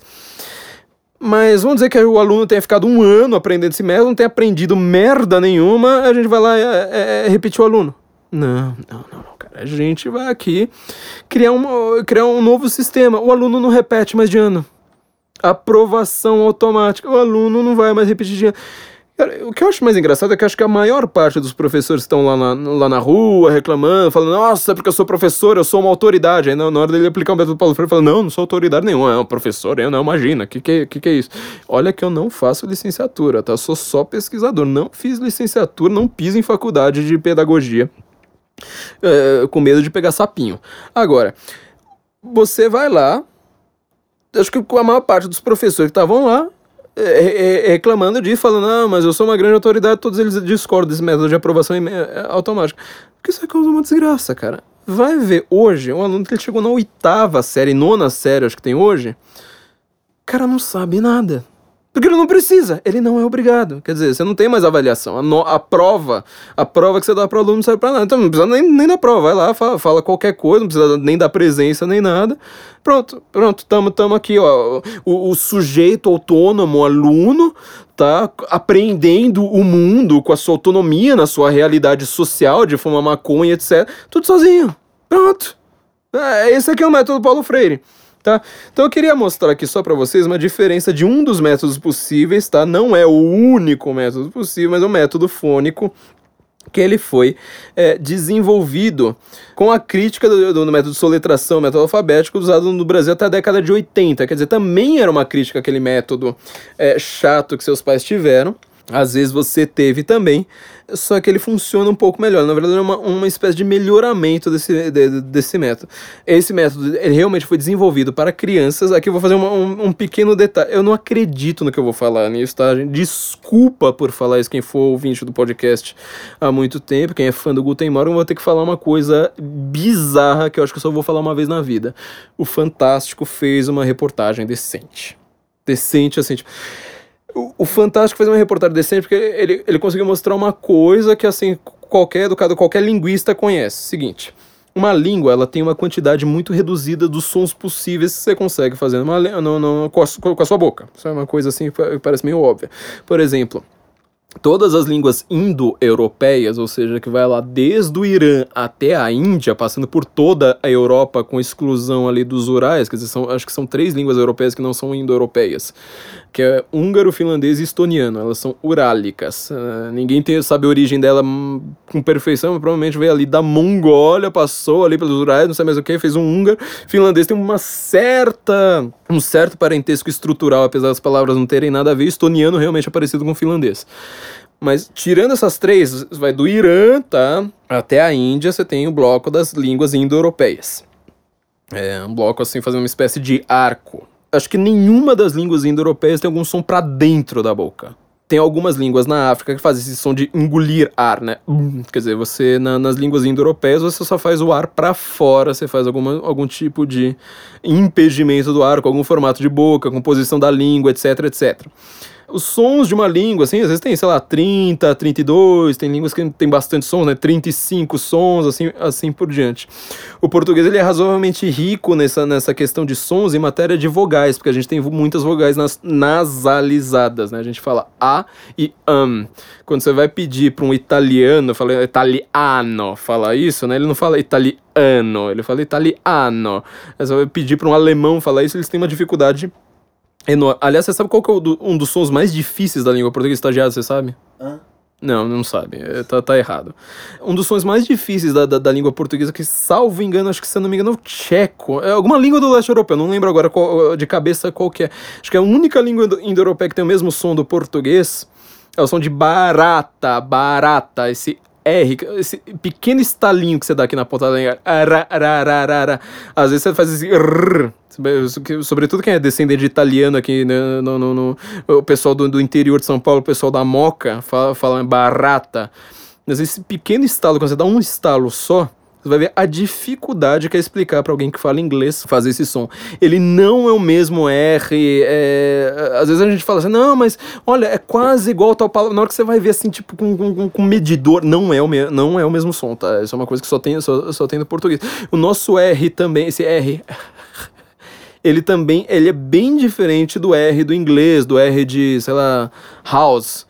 É, um é aspirado, o outro não é. As, as duas envolvem é, som de S, tá vendo como é que o R sozinho já tem dois sons. Então, voltando.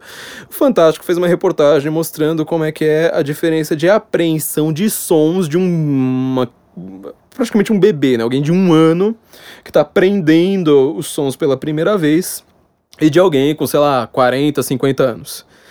Obviamente, o bebê tem muito mais, porque ele vai perceber essas sutilezas que depois ele deixa de perceber durante o resto da vida. Quer dizer, o bebê, se ele, o bebê está inserido dentro de uma comunidade que fale a língua portuguesa, ele vai aprender esse barata alguma hora na vida, é, com razoável facilidade. Ele vai aprender a falar o A nasalizado, ele vai aprender a falar, sei lá, ons, né, balões. Esse som também é, é, é bem difícil. Não, não tem muitas línguas, se você for parar para pensar nesse o ou do, do esse ditongo esquisito. Assim, por exemplo, um bebê falando alemão, ele consegue falar lachen é, com uma facilidade grande. Tá, ele, pra ele não é difícil, para ele é simplesmente, ah, tô repetindo. Pra gente é uma dificuldade. Nossa, demorou uns três meses treinando, treinando a garganta para conseguir pronunciar razoavelmente, uma certa proximidade em relação a ele. Na hora que você vai pegar um, um medidor lá sonoro, você vai ver que o meu sai diferente. É, é inevitável. Então, quer dizer, o Fantástico fez uma reportagem mostrando que, quer dizer, os sons da, da, da língua, tá, são melhores aprendidos para um bebê. Essa abordagem, então, você vai ter que lembrar, o que, o que eles têm em mente é que o som é uma coisa, a letra é outra. Só que a letra tenta fazer parte de uma família de sons. Então, quer dizer, o F qual é a diferença de o F pro S? É que um é sibila, um é, é sonorizado, outro não. F, s, é um você vai lá, fecha, de, de, de fato, faz uma oclusão total, outro é, você só sibila. Assim por diante, isso é uma coisa que você estuda em linguística básica, tá? É, não, tem, não, não, não, não, tem muito segredo. As provas são fáceis, tá? Não, não, não, não tem tanta dificuldade. Então, eu vou mostrar aqui, ó, por exemplo. Tô lendo também na Wikipedia, tá? Só que é super simples, você não precisa. Não, não tem muito segredo, não é uma coisa de outro mundo, tá? Você vê no, no, no, na Wikipedia, tem alguns livros sobre isso, eu vou deixar algumas dicas, só que Cara, sério, quando você vai ver o livro de fato, a, a parte que ele cuida disso são três páginas, porque o resto. É são métodos, dificuldades, etc. Então, ó, sons das letras. A introdução inicial dos fonemas, sons das letras, geralmente dá-se por meio de historinhas criadas para que elas identifiquem a relação grafema-fonema. Quer dizer, imediatamente está fazendo o contrário do método Paulo Freire. Você fala assim, ó, tá escrito de um jeito. Como é que você pronuncia isso aqui? Por isso que você toma cuidado com uma coisa escrita, tipo cebola. Você não ensina essa palavra no começo. Porque o som do C aqui está num, num, caso de, é, de exceção. Aliás, você não ensina a palavra exceção também. É, é, cebola não pode. Por isso que você vai ver um monte de gente hoje, o cara tá na quarta série escrevendo cebola conhece. Entendeu? Porque o cara não, não estudou pelo método, método fônico. Então, é para identificar a relação entre grafema, ou seja, uma forma gráfica, como você escreve, e fonema, letra e som. Podemos citar a história da abelhinha, a história da casa feliz, é, mostra a letra e pronúncia da mesma. É, depois dá exemplo de coisas conhecidas das crianças. Ó, tá falando, quando o Paulo Freire fala, nossa, porque é pelo universo conhecido, só se construiu só tá falando óbvio. Que iniciam com o som A e pede que repita as palavras pronunciadas. Escreve-as no quadro destacando a letra trabalhada. O Carlos Nadalim, que hoje tá no MEC, tá, foi o único dos Olavetes do MEC que não foi expulso pelo Vélez tá? Você vê o tamanho do, do, da burrice que o velho fez. Em vez de entrar pra história, não, resolveu ficar com medo de Tucano, com medo de entidade tipo Neuma, Instituto Ayrton Senna, esse tipo de gente só cagou a educação brasileira. É, em vez de brigar lá com os caras, falar assim: oh, eu vou acabar com seu contrato. A mulher do Noblar, por exemplo, Ricardo Noblar, lá tem um contrato de não sei quantos mil com Mac só pra cagar a educação, tá? Ficou com medinho essa turma aí, no final das contas acabou sendo finalmente defenestrado.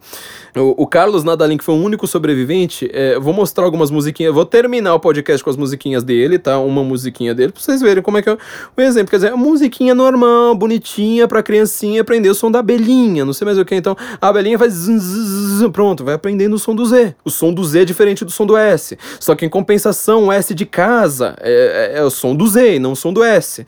Você entendeu como é que tem, tem algumas dificuldades no português que, se você for ver pelo método Paulo Freire, como que o método Paulo Freire vai explicar isso? Como o método Paulo Freire vai explicar que, que o som de, de, de casa é diferente? Quer dizer, a única capacidade que, que ele tem é se a própria o próprio criança ou adulto falar assim, bom, agora que eu fui alfabetizado, aprendi mais ou menos como é que é, eu vou ler. Aí eu lendo, aprendo. É o único jeito, senão você não aprende. Senão você vai escrever tudo errado, sempre, toda hora. Dois, combinando sons. Outra parte importante, sons combinados são diferentes. A tem som de A. A M não tem som de AM, tem som de AM. O aluno pode começar o intento de combinar os sons antes de dominar todo o alfabeto, após terem aprendido alguns fonemas como U, A, O, T e P. Usa-se um alfabeto móvel e solicita-se que, que as crianças formem palavras com estas letras. Quer dizer, uh, tá vendo o método socioconstrutivo lá de cartaz, não sei mais o que, do próprio sujeito, ou seja, do próprio aluno aprender a realidade. Só que ele aprende a realidade sem aprender a distinção entre letra e som. Aqui você tá lá falando, ó, letra é uma coisa, grafema é uma coisa. Agora forma um grafema aí pra, pra, pra formação. Eu já vi, por exemplo, que, que hoje as crianças, quando você vai ensinar o som do H pra elas, vão lá e escrevem H-T-O, gato. Quer dizer, não, não, não aprende com, com, com, com a distinção correta. É, Solicita-se que as crianças formem palavras com essas letras. Elas formarão algumas palavras: pata, pato, tato, tatu, tapa, topo, etc. Depois disso, elas são incentivadas a pronunciar o som de cada letra uma por uma. Som de cada letra separa as coisas, não é aquele método silábico é, do Paulo Freire, que nunca vai te ensinar a falar casa, tá? Você vai ter que aprender a regra sozinho, lendo, de, lendo depois. Pronunciar o som de cada letra uma por uma e em seguida combi, combina-os para gerar a pronúncia da palavra. Use no início palavras simples com até quatro letras, até os alunos se, se sentirem confortáveis com o processo, depois palavras maiores. Palavras com dígrafos, tipo CH, TR. E por último, as exceções fonéticas. Ca... Olha, estão falando justamente casa, hospital. A cada nova relação som-letra ensinado, revise as já aprendidas usando as mesmas para formar novas palavras. Quer dizer, você estrutura justamente o alfabeto. Não é para você estruturar a realidade, anta. Você não cria a realidade com palavras. Qual a dificuldade? É, e, e, o cara vai lá e fala que ele é contra o pensamento mágico. O, o Paulo Freire fala que ele é contra o pensamento mágico. Ele, ele acredita em abracadabra, acredita que a realidade é formada por. Você move realidade, você forma significado. Não, é, sério, é, o grau de antice. É um que eu falo, mas como ninguém percebe isso? Bom, esquerdista, tudo, tudo bem, mas assim, tem, tem uns esquerdistas que você fala assim, olha, antes do cara ser esquerdista, antes do cara chegar na oitava série, cara até tinha salvação, mas não, os caras viram anta, os caras viram anta. Desta forma, estará gradativamente ampliando a capacidade de leitor dos alunos. O que, que eu falei? Aumenta a referência. Katsu. 3. Montando frases. Quando os alunos já poderem já puderem. Ah, não, já poderem pronunciar. Tem um A aqui errado. Já poderem pronunciar várias palavras confortavelmente, monte frases com essas palavras e incentive-os a lê-las e depois a criarem suas próprias frases. Olha só, você entendeu? Quer dizer, Aqui você não fala assim, ô aluno, você é uma entidade autônoma, não sei o que, bababá, bababá, e você vai, vai, vai, vai, vai mostrar aqui pela sua relação lógica comum, sua relação social, não sei mais o que. Não, você chega a algum programa pronto, fala assim, oh, não, eu não vou te ensinar a falar, sei lá, não vou te ensinar a falar rinoceronte de cara. Você começa com a abelhinha, vai fazendo som, etc som e letra não são a mesma coisa. Ah, se a gente falasse uma, uma língua que tem de fato uma relação entre som e letra perfeito, eu tô tentando pensar aqui em alguma língua. Eu acho que sânscrito, cada, cada um daqueles desenhos significa um som, mas eu não conheço nada de sânscrito.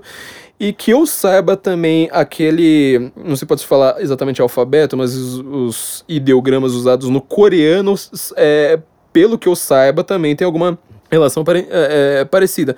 Mas mesmo, você vê que o método Paulo Freire, ele não conseguiria ensinar nada. Ele não consegue, porque ele fala assim, cara, mas você que tem que definir significado, você vai lá numa rodinha de conversa. Cara, isso aí é, é roda de MPB. entendeu? Isso é coisa de terreiro. Isso não é educação. Entendeu? O Olá falou uma coisa extremamente interessante numa das últimas aulas do COF, para quem vive, vive reclamando, aí, né? Ah, porque eu lavo no Facebook, ele fala cu. Não, ó, fa faz o curso online de filosofia e vai vendo como é que é. Ele falou, cara, educação é uma coisa aristocrática por definição. Tá? Se você quiser. É, é, aliás, um outro problema aqui da relação lá entre professor e aluno, tá? antes de eu, de eu prosseguir. Se você virar para aluno e falar assim, olha, o que, que você quer aprender hoje? Eu, se você me perguntasse isso quando eu tinha sete anos, eu ia falar, ah, recreio, cara. Para mim, primeira aula até o recreio. Eu quero ter aula de recreio. E é isso aí. Só que ao mesmo tempo você fala assim, não, mas eu quero mostrar que eu tenho diploma de Harvard. Então o que é que você faz? Você vai lá, transfere autoridade. A autoridade do diploma de Harvard, você vai lá e fala assim: não, você agora minimiza o conteúdo. É o que está acontecendo com Harvard. Eu não estou brincando. Harvard, se, você for ver o que está sendo produzido em Harvard, você fica assustado. Você minimiza o conteúdo e vai lá e vai lá e fala assim: não, agora cada um pode entrar em Harvard.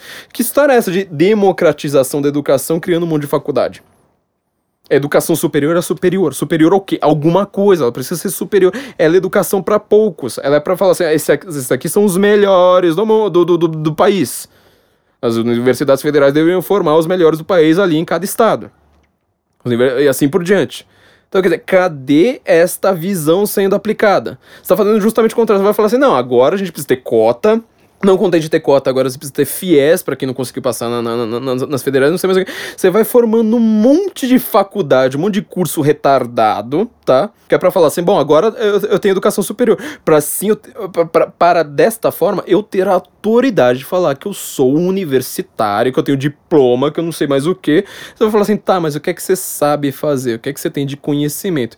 Nada, cara. Cada vez você tem menos e cada vez você sabe repetir uma, uma série de conteúdos, uns cacuetes verbais para ficar dizendo sempre a mesma coisa que as outras pessoas estão dizendo. Então, quer dizer, o método Paulo Freire, com esse negócio de você diminuir a autoridade do professor, você não vê mais o professor, de fato, como quase, sei lá, um substituto em escala microscópica de um profeta, de um cara que é o sábio, de um cara que ele conhece algo difícil de se conseguir e que ele vai passar para você. Você vai falar assim: não, o professor é igual, tudo que eu preciso fazer, me formar em sociologia aqui, eu passo no vestibular, eu vou lá, repito esses cacuetes que todo mundo está falando. Então, quer dizer, o conhecimento médio, conhecimento aqui que eu falo na sua linguística, né? conhecimento, assim, vamos dizer, de, da realidade social, da tal da realidade social de que fala o Paulo Freire, hoje é a leitura de Folha de São Paulo. Entendeu? Quer dizer, o, o cara, ele tá na universidade, você vai ver as opiniões dele em relação ao aquecimento global, qualquer questão complexa, é, é, tudo falando, não, mas é, na hora que você vai ver a manchete da Folha, não é nem o conteúdo da, da, da notícia, é a manchete da Folha é a mesma coisa dele. Eu tinha. Bom, só, só, só pra usar aqui um exemplo, muita gente fala assim, mas o Paulo Freire foi usado lá fora. Quer dizer, como que a Suécia usa Paulo Freire, não sei mais o que. É, o Olavo tem aqui um artigo, só, só citando alguns colaboradores, admira admiradores do senhor Freire. Eu vou citar aqui uh, é, algumas das frases, né? Não há originalidade no que ele diz, é a mesma conversa de sempre. Sua alternativa à perspectiva global é retórica bolorenta. Ele é um teórico político e ideológico, não um educador. John Egerton, Searching for Freire, é, no Saturday Review of Education de abril de 1973.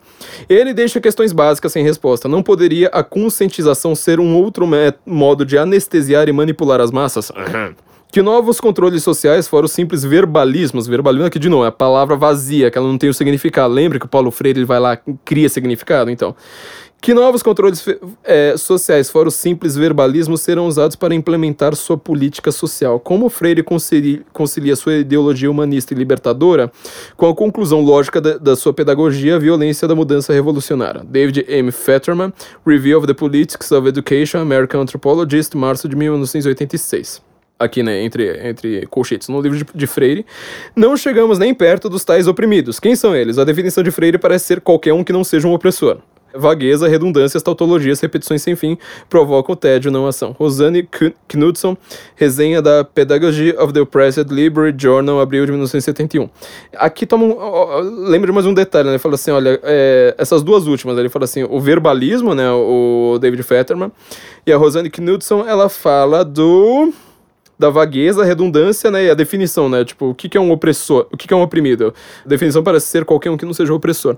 Lembra daquilo que eu falei lá da do esvaziamento de significado, de você criar significado, pensa agora nas ideologias atuais. Quer dizer, quando você vai falar, por exemplo, vamos supor que a gente vai aplicar o método Paulo Freire aqui em São Paulo hoje, 2019, eu vou chegar para uma comunidade.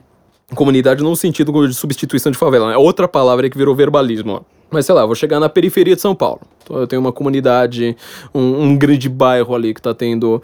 Tem problemas econômicos, eu vou chegar lá com o método Paulo Freire. Eu vou falar assim: qual que é o problema da sua realidade? Uma pessoa de 7 anos já tá vendo malhação, tá?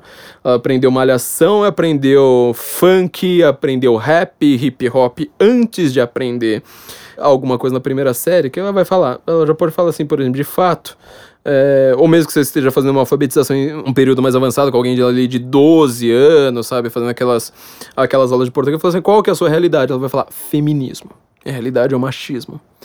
Fala, hum, legal. Então, quer dizer, existe problemas de relações entre homens e mulheres na sociedade. Ninguém nega isso, tá?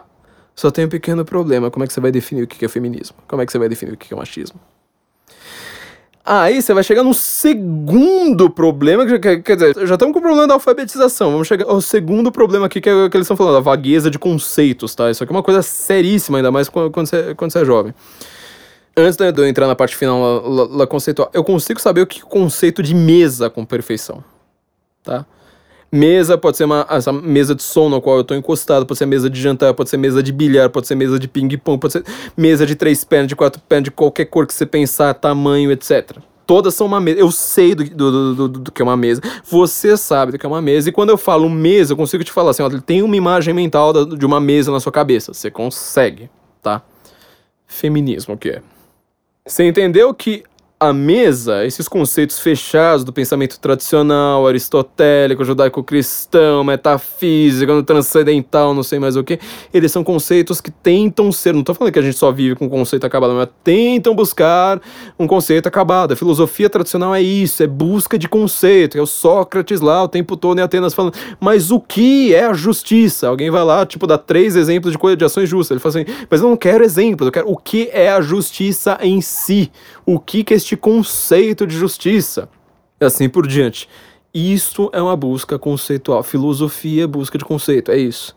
Método Paulo Freire, ele destrói isso. Ele vai lá e fala assim, ah, o que, que é o feminismo? Ele vai lá, tipo, ah, aqui lá define três, vai lá no, no seu círculo de cultura, define três exemplos de, de, de feminismo, pronto. Já tá virando colunista da Folha, já tá saindo na revista Trip, já tá na, no, no Fora do Eixo, já tá com cartaz na rua. Você entendeu? Essa vagueza conceitual é talvez, assim, um resumo um dos maiores problemas da humanidade hoje. Tá, problema pelo menos do Ocidente. É, mas ok, a conscientização é um projeto de indivíduos de classe alta dirigido à população de classe baixa. É, lembra, oprimido, você não sabe definir o que, que é. Somada a essa arrogância vem a irritação recorrente com aquelas pessoas que teimosamente recusam a salvação tão benevolentemente oferecida. Como podem ser tão cegas? Peter Berger Pyramids of Sacrifice, Basic Books, 1974. Alguns veem a conscientização quase como uma nova religião, hum, Brasil, hein? E Paulo Freire como seu sumo sacerdote. Outros a veem como puro vazio e Paulo Freire como o principal saco de vento. David Millwood's Conscientization and What's All About. É, New Internationalist, junho de, de 74. A pedagogia do oprimido não ajuda a entender nem as revoluções nem a educação em geral. Wayne Urban Comments on Paulo Freire. É, comunicação apresentada à American Educational Studies Association em Chicago, é, 72. Sua aparente inabilidade de dar um passo atrás e deixar o estudante vivenciar a intuição crítica nos seus próprios termos. Ó, oh, lembra aquele.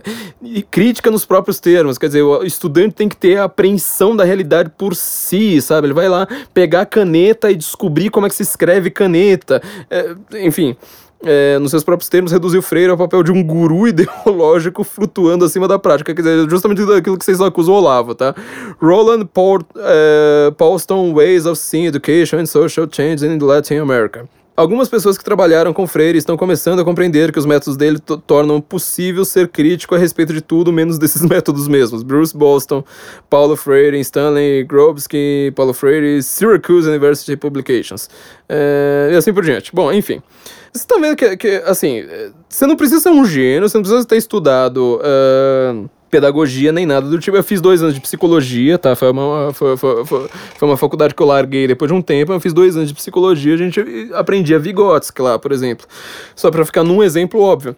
O Vygotsky, que é marxista pra caramba, que ele quer, quer aplicar luta de classes na psicologia, é muito melhor que o Paulo Freire, entendeu? Ele não, é, não, não, não fica inventando coisas.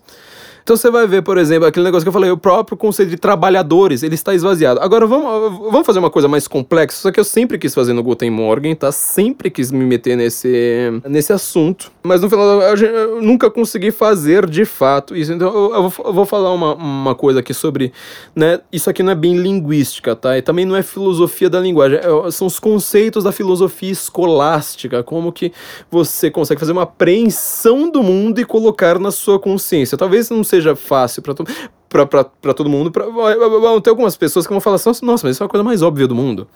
É, tem algumas pessoas, sei lá, cérebros formados em engenharia, é, em medicina, etc. Vão falar assim, não, isso aqui é bem complexo. Mas vamos lá, vou, vou tentar explicar de uma maneira simples. A apreensão de objeto pela consciência, ela forma um conceito. Lembra que eu falei que Paulo Freire destrói a sua cabeça conceitualmente?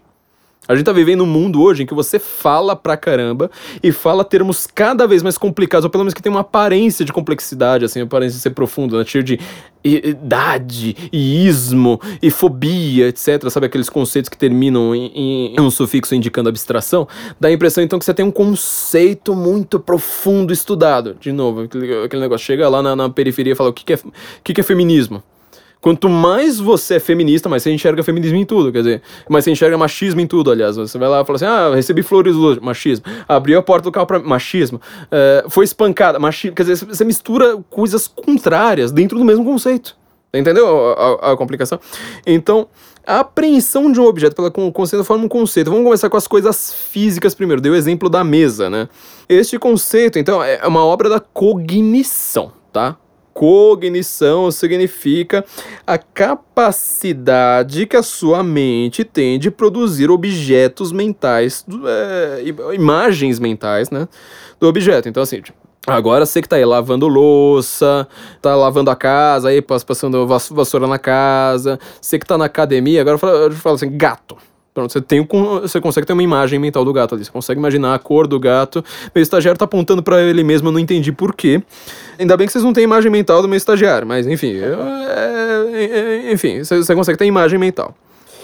Isso é o que a, os escolásticos ali na, na, na filosofia medieval vai chamar de imago. Tá? É uma representação, ela imita o objeto dentro da sua própria cabeça tá?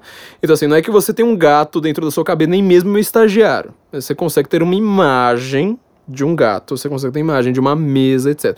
Isso não é um gato específico, tá? Cada um de vocês pensou num gato diferente, um, uma mesa diferente, um pensou numa mesa de jantar, outro pensou numa mesa de bilhar, outro pensou numa mesa de, de reuniões, assim por diante. Uma mesa com três pernas, com quatro, com oito, assim por diante. Então, quer dizer, quero mostrar para vocês o que, que é um conceito. Essa cognição, tá? essa capacidade de produzir da mental, ela pode ser sensitiva ou intelectual. Ou você conseguiu aprender este objeto pela, uh, pela, pelos sentidos, ou ela é intelectual. A sensitiva ela é comum a objetos e, e, e animais. A intelectual é só para os homens. Tá? Tem um grande filósofo, Javier Zubiri, também é um dos, uma das grandes influências do Olavo, que ele mostra justamente um problema com, com, com, essa noção nossa de intelecção, né? Falar assim, não, peraí, a gente achava que a, a, nossa única diferença dos animais era justamente a nossa cognição poder ser intelectual. Ele mostra que a gente tem uma diferença até mesmo nessa sensitiva. Enfim, isso aqui é para quem, quem gosta do assunto. Mas enfim. É, essa cognição, então, é, essa capacidade de formar imagens, ela pode vir dos sentidos ou da intelecção. É basicamente que a gente consegue. Quer dizer, uma, uma vem dos sentidos, tá? E a outra, ela extrai, é, extrai uma imagem dos objetos. De novo, tô falando só de objetos físicos, tá? Ela extrai daquilo que é eidético. Essa palavra aqui vai começar a, complicar. Essa aqui é intelectual, né? Que não é sensitiva, que é chamada de intelecção. Ela extrai dos objetos aquilo que é eidético, tá? E ela organiza na sua mente conforme notas sistemáticas dela própria, tá? O que, que isso significa? É eidético aquilo que é, vamos dizer, imagético, Então você vai lá, pensa no, no caso da mesa, pensa no caso do gato, estou usando aqui alguns exemplos simples. Ela vai organizar esta imagem na sua mente conforme notas sistemáticas. Então pensa, por exemplo, um gato. Um gato, você tem imagem dele já com quatro patas, peludo, mamífero, não voa, não tem asa, etc, etc, etc. Isso tudo você já está esquematizando com outros conceitos que você tem dentro da sua cabeça. Então, gato, mamífero. Gato, quadrúpede gato animal doméstico, não é um leão, assim por diante. Então, quer dizer, você está colocando ele dentro de notas esquemáticas, tá? Dentro da sua cabeça. Isso é o que a gente chama. Apesar de você ter uma apreensão sensitiva do gato, tá? Ou seja, você viu o gato com o seu sentido, você vai esquematizando essas coisas dentro da sua própria cabeça. Porque eu estou falando de um objeto, tá? Imagina isso abstratamente como é que se dá. Estas notas é que vão fazendo uma espécie de hierarquia na sua cabeça. Então eu penso em dinossauro, já falo, ah, extinto, réptil, não sei mais. Tudo isso já está incluído, apesar de você só ter pensado ali em dinossauro. Esse sensível bruto é o que a gente chama de fantasma, quer dizer, aquele o, o gato que você viu ali que vamos supor que você pensou num gato específico. Agora você lembrou assim, tipo, ah, eu tenho um gato, eu lembrei do meu gato. Então esse é, veio o fantasma, um dado dado bruto. E deste fantasma é que a gente extrai as notas esquemáticas. E a gente tem uma notio, quer dizer, uma noção. Noção, né, ela é diferentemente do. Qual é, é a diferença entre você ter uma intelecção do gato e uma noção do gato? A intelecção, você simplesmente aprendeu o gato ficou com o gato ali retido na sua mente. A notio, né, a noção, ela já veio esquematizada. Então já veio ali com mamífero, com não voa, é, tem quatro patas e não, não, sei mais o que. Quando você tem essa, esse gato já como uma noção, como uma notio, você não tem noção do que eu vi, já, já reparou? Já, já, já tá ali dentro de uma hierarquia para mostrar que é uma que é alguma coisa grande. Quando você tem essa noção, você já pode inclusive trabalhar. Por exemplo, tem gato que tem três pernas, pode ser um gato morto, assim por diante. Só que você precisa daquela intelecção inicial, tá? Você precisou pegar o que é idético do gato, o que, forma uma imagem de um gato, o que, vai formar é, é aquilo, um gato como um fenômeno é, geral, que você vai falar assim, ah, vi outro gato, agora eu reconheço ele como gato. É, é só, só idético, o que eles têm em comum como gatos é só o que é idético, tá? Quando você já conseguiu esquematizar isso, vira uma noção. E uma espécie é justamente o complexo de notas. Então agora você consegue pensar no que é uma espécie de gato. Gato, então, é, é, são, são, todas essa, essas coisas já dentro de uma hierarquia. Você tá vendo como é que é complicado o processo da sua mente? Então, quer dizer, você tem a noção do gato e depois você vai lá e formar uma espécie, ou espécies, é, em latim. É, espécies têm a mesma raiz do verbo specto, que é contemplar ou ver, também de speculum, que é espelho.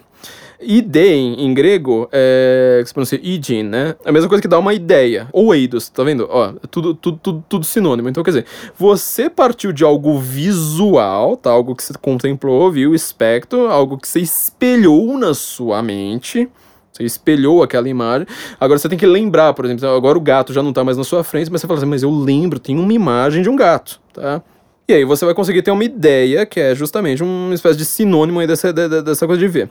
É, essa ideia é similitude do objeto na sua mente, sem ulterior afirmação e negação. Então, por exemplo, você tem uma ideia de um gato, não estou afirmando nada sobre isso, mas você consegue ter uma ideia já formalizada. E tem também a apreensão do objeto na mente, que é captado intencionalmente, quer dizer, também intention em relação ao sujeito e objeto. Então, olha, de tudo isso, a gente vai. Vou só usar algum, alguns termos aqui, ó, por exemplo. A gente tem espécie expressa, que a similitude expressa o formal da coisa na mente.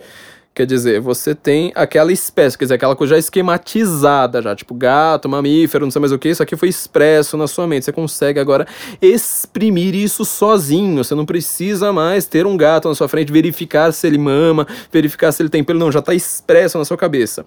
É, você vai formar também uma coisa chamada verbum mentes, que é a expressão, manifestação ou locução intencional que a mente propõe a si mesma do objeto, quer dizer, a forma como você cria o gato como você cria a imagem do gato agora. Termino mentes, o que o que termina a coisa na mente. Você imagina isso para coisas abstratas, então, quer dizer, você tem uma finalidade daquilo ali, por que, que você está aprendendo aquele negócio? Tem intente, a forma inteligível, você tem a ratio, que é o princípio inteligível da Cara, você tem um monte de coisa. Quer dizer, isso aqui, se você vai falar, nossa, eu quero acabar com o pensamento mágico porque eu sou hipercientista, não sei mais o que, eu quero saber quem é que consegue lidar com essas coisas aqui. Você imagina agora aplicar isso a alguma palavra bizarra como feminismo.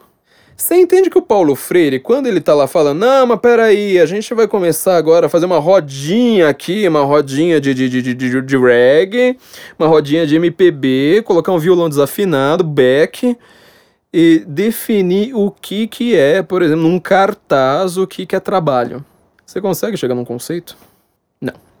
Você não chega num conceito. Quer dizer, tudo, tudo isso que você está fazendo na sua cabeça, quer dizer, você conseguir expressar na sua cabeça um gato, você conseguir já tá esquematizado uma finalidade específica do seu pensamento, sabe mais o que? Até você chegar num gato, até chegar numa mesa. É só assim que você forma conceito. Sem você ter todo esse processo mental, é que o Mário Ferreira dos Santos, maior filósofo do Brasil, chamava de esquematologia, ou seja, a forma como você esquematiza coisas na mente. Imagina como, é que esse filósofo era bom, né? Ao contrário dessas antas aí que vocês, que vocês andam lendo. Tudo isso é para você conseguir chegar num conceito de um gato. Quer dizer, aí você chega num conceito de um gato que pode valer para um gato de, de, três pernas, pode valer, valer para um gato morto, para um gato de qualquer cor, para um gato de para um gato imaginário, para um gato de desenho animado, um gato tipo Garfield, que é, que é, que é bípede, que ele tá no desenho animado, mas ele é um, um, um gato, assim por diante. Você precisa ter tudo isso montado na sua cabeça para isso formar um conceito. Quando você vai trabalhar filosoficamente com as coisas, tá? Quando você vai escrever um, um artigo, supostamente a academia deveria fazer isso, é que ela não faz, mas supostamente ela deveria ser.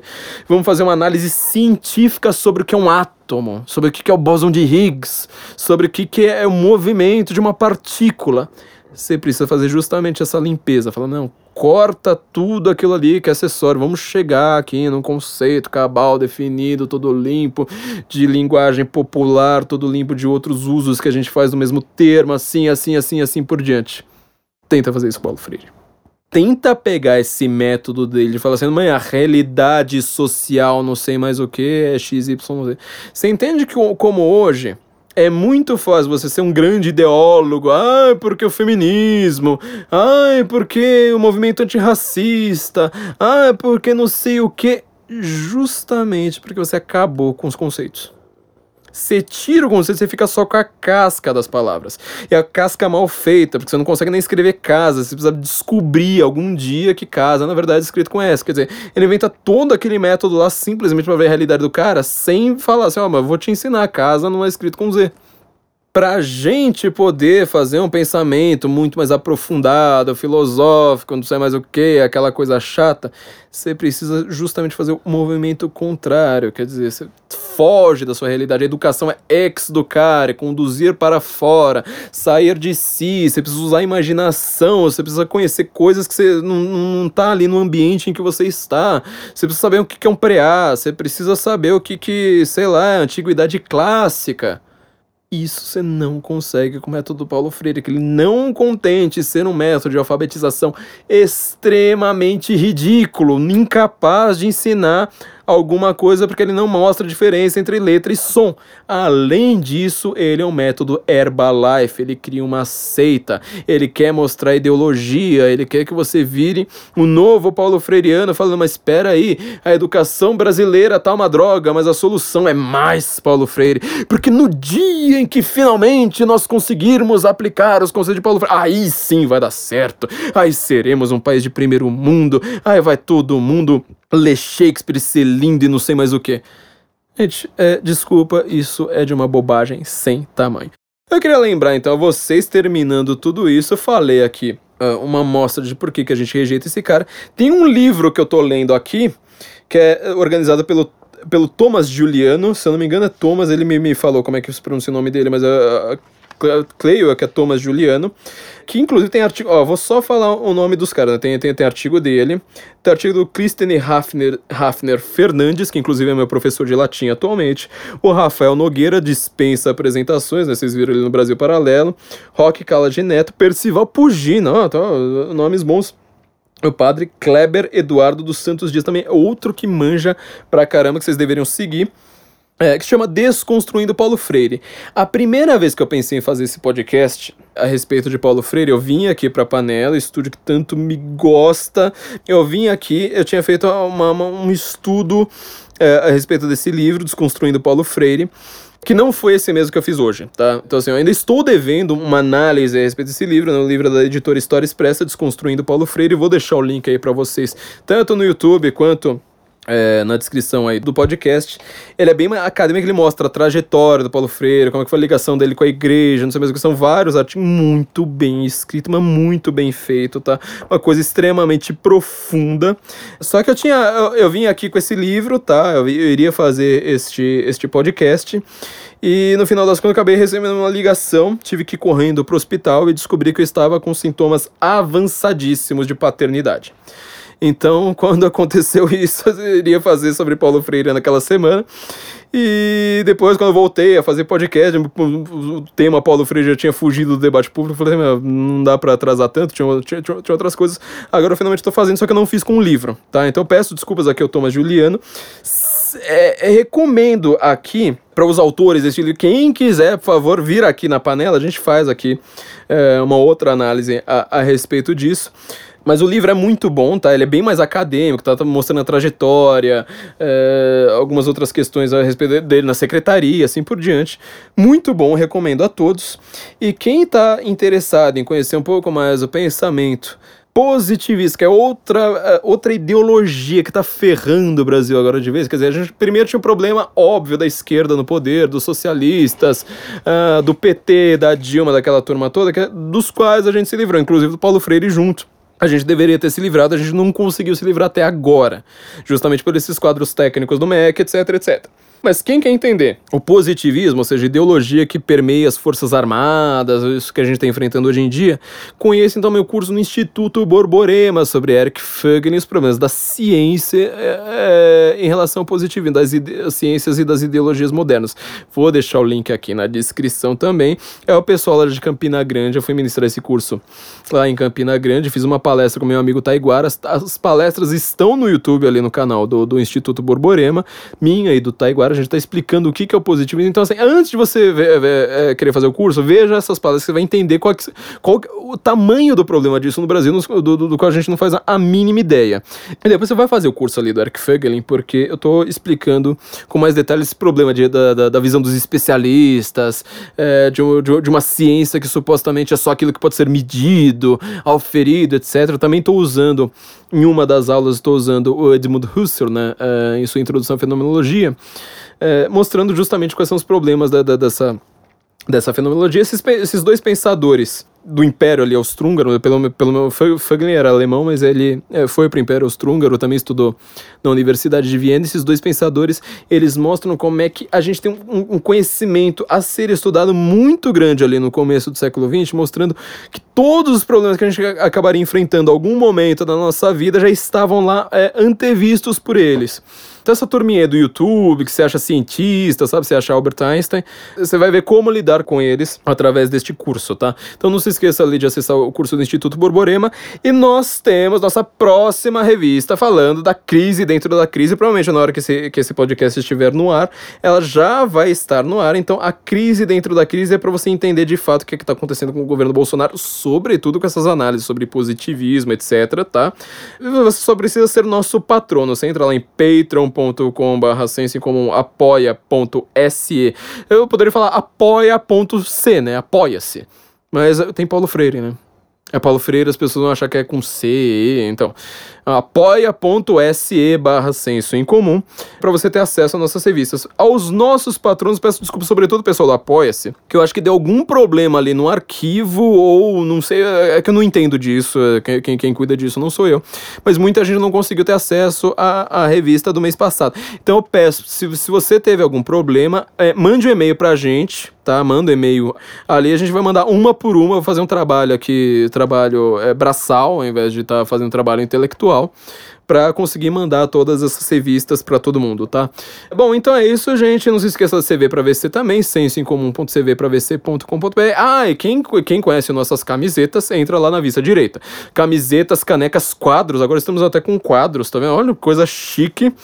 É, você tem a camiseta do Senso em Comum, camiseta, se você discorda, você está errado que é excelente para você estar tá ouvindo esse podcast agora, tá, gente? Então, não se esqueça também das nossas camisetas, tem, tem os links todos na descrição. Entra lá nos links, tipo, entra inclusive nos links da Amazon, tá? Todos os livros ali. Se você vai comprar livro na Amazon, vai comprar uma batedeira, vai comprar material de escritório, é, jogo de videogame, Kindle, Kindle também, Kindle, vai comprar um Kindle, usa os nossos links, não precisa nem ser aquele produto que a gente recomendou, clica primeiro no nosso link, aí você vai pra Amazon e você fala, assim, agora eu vou fazer compras.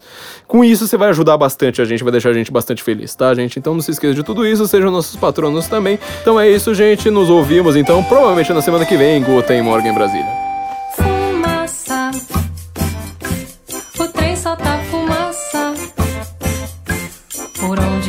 Passa todo mundo acha graça. Fumaça, o trem solta fumaça. Por onde ele passa,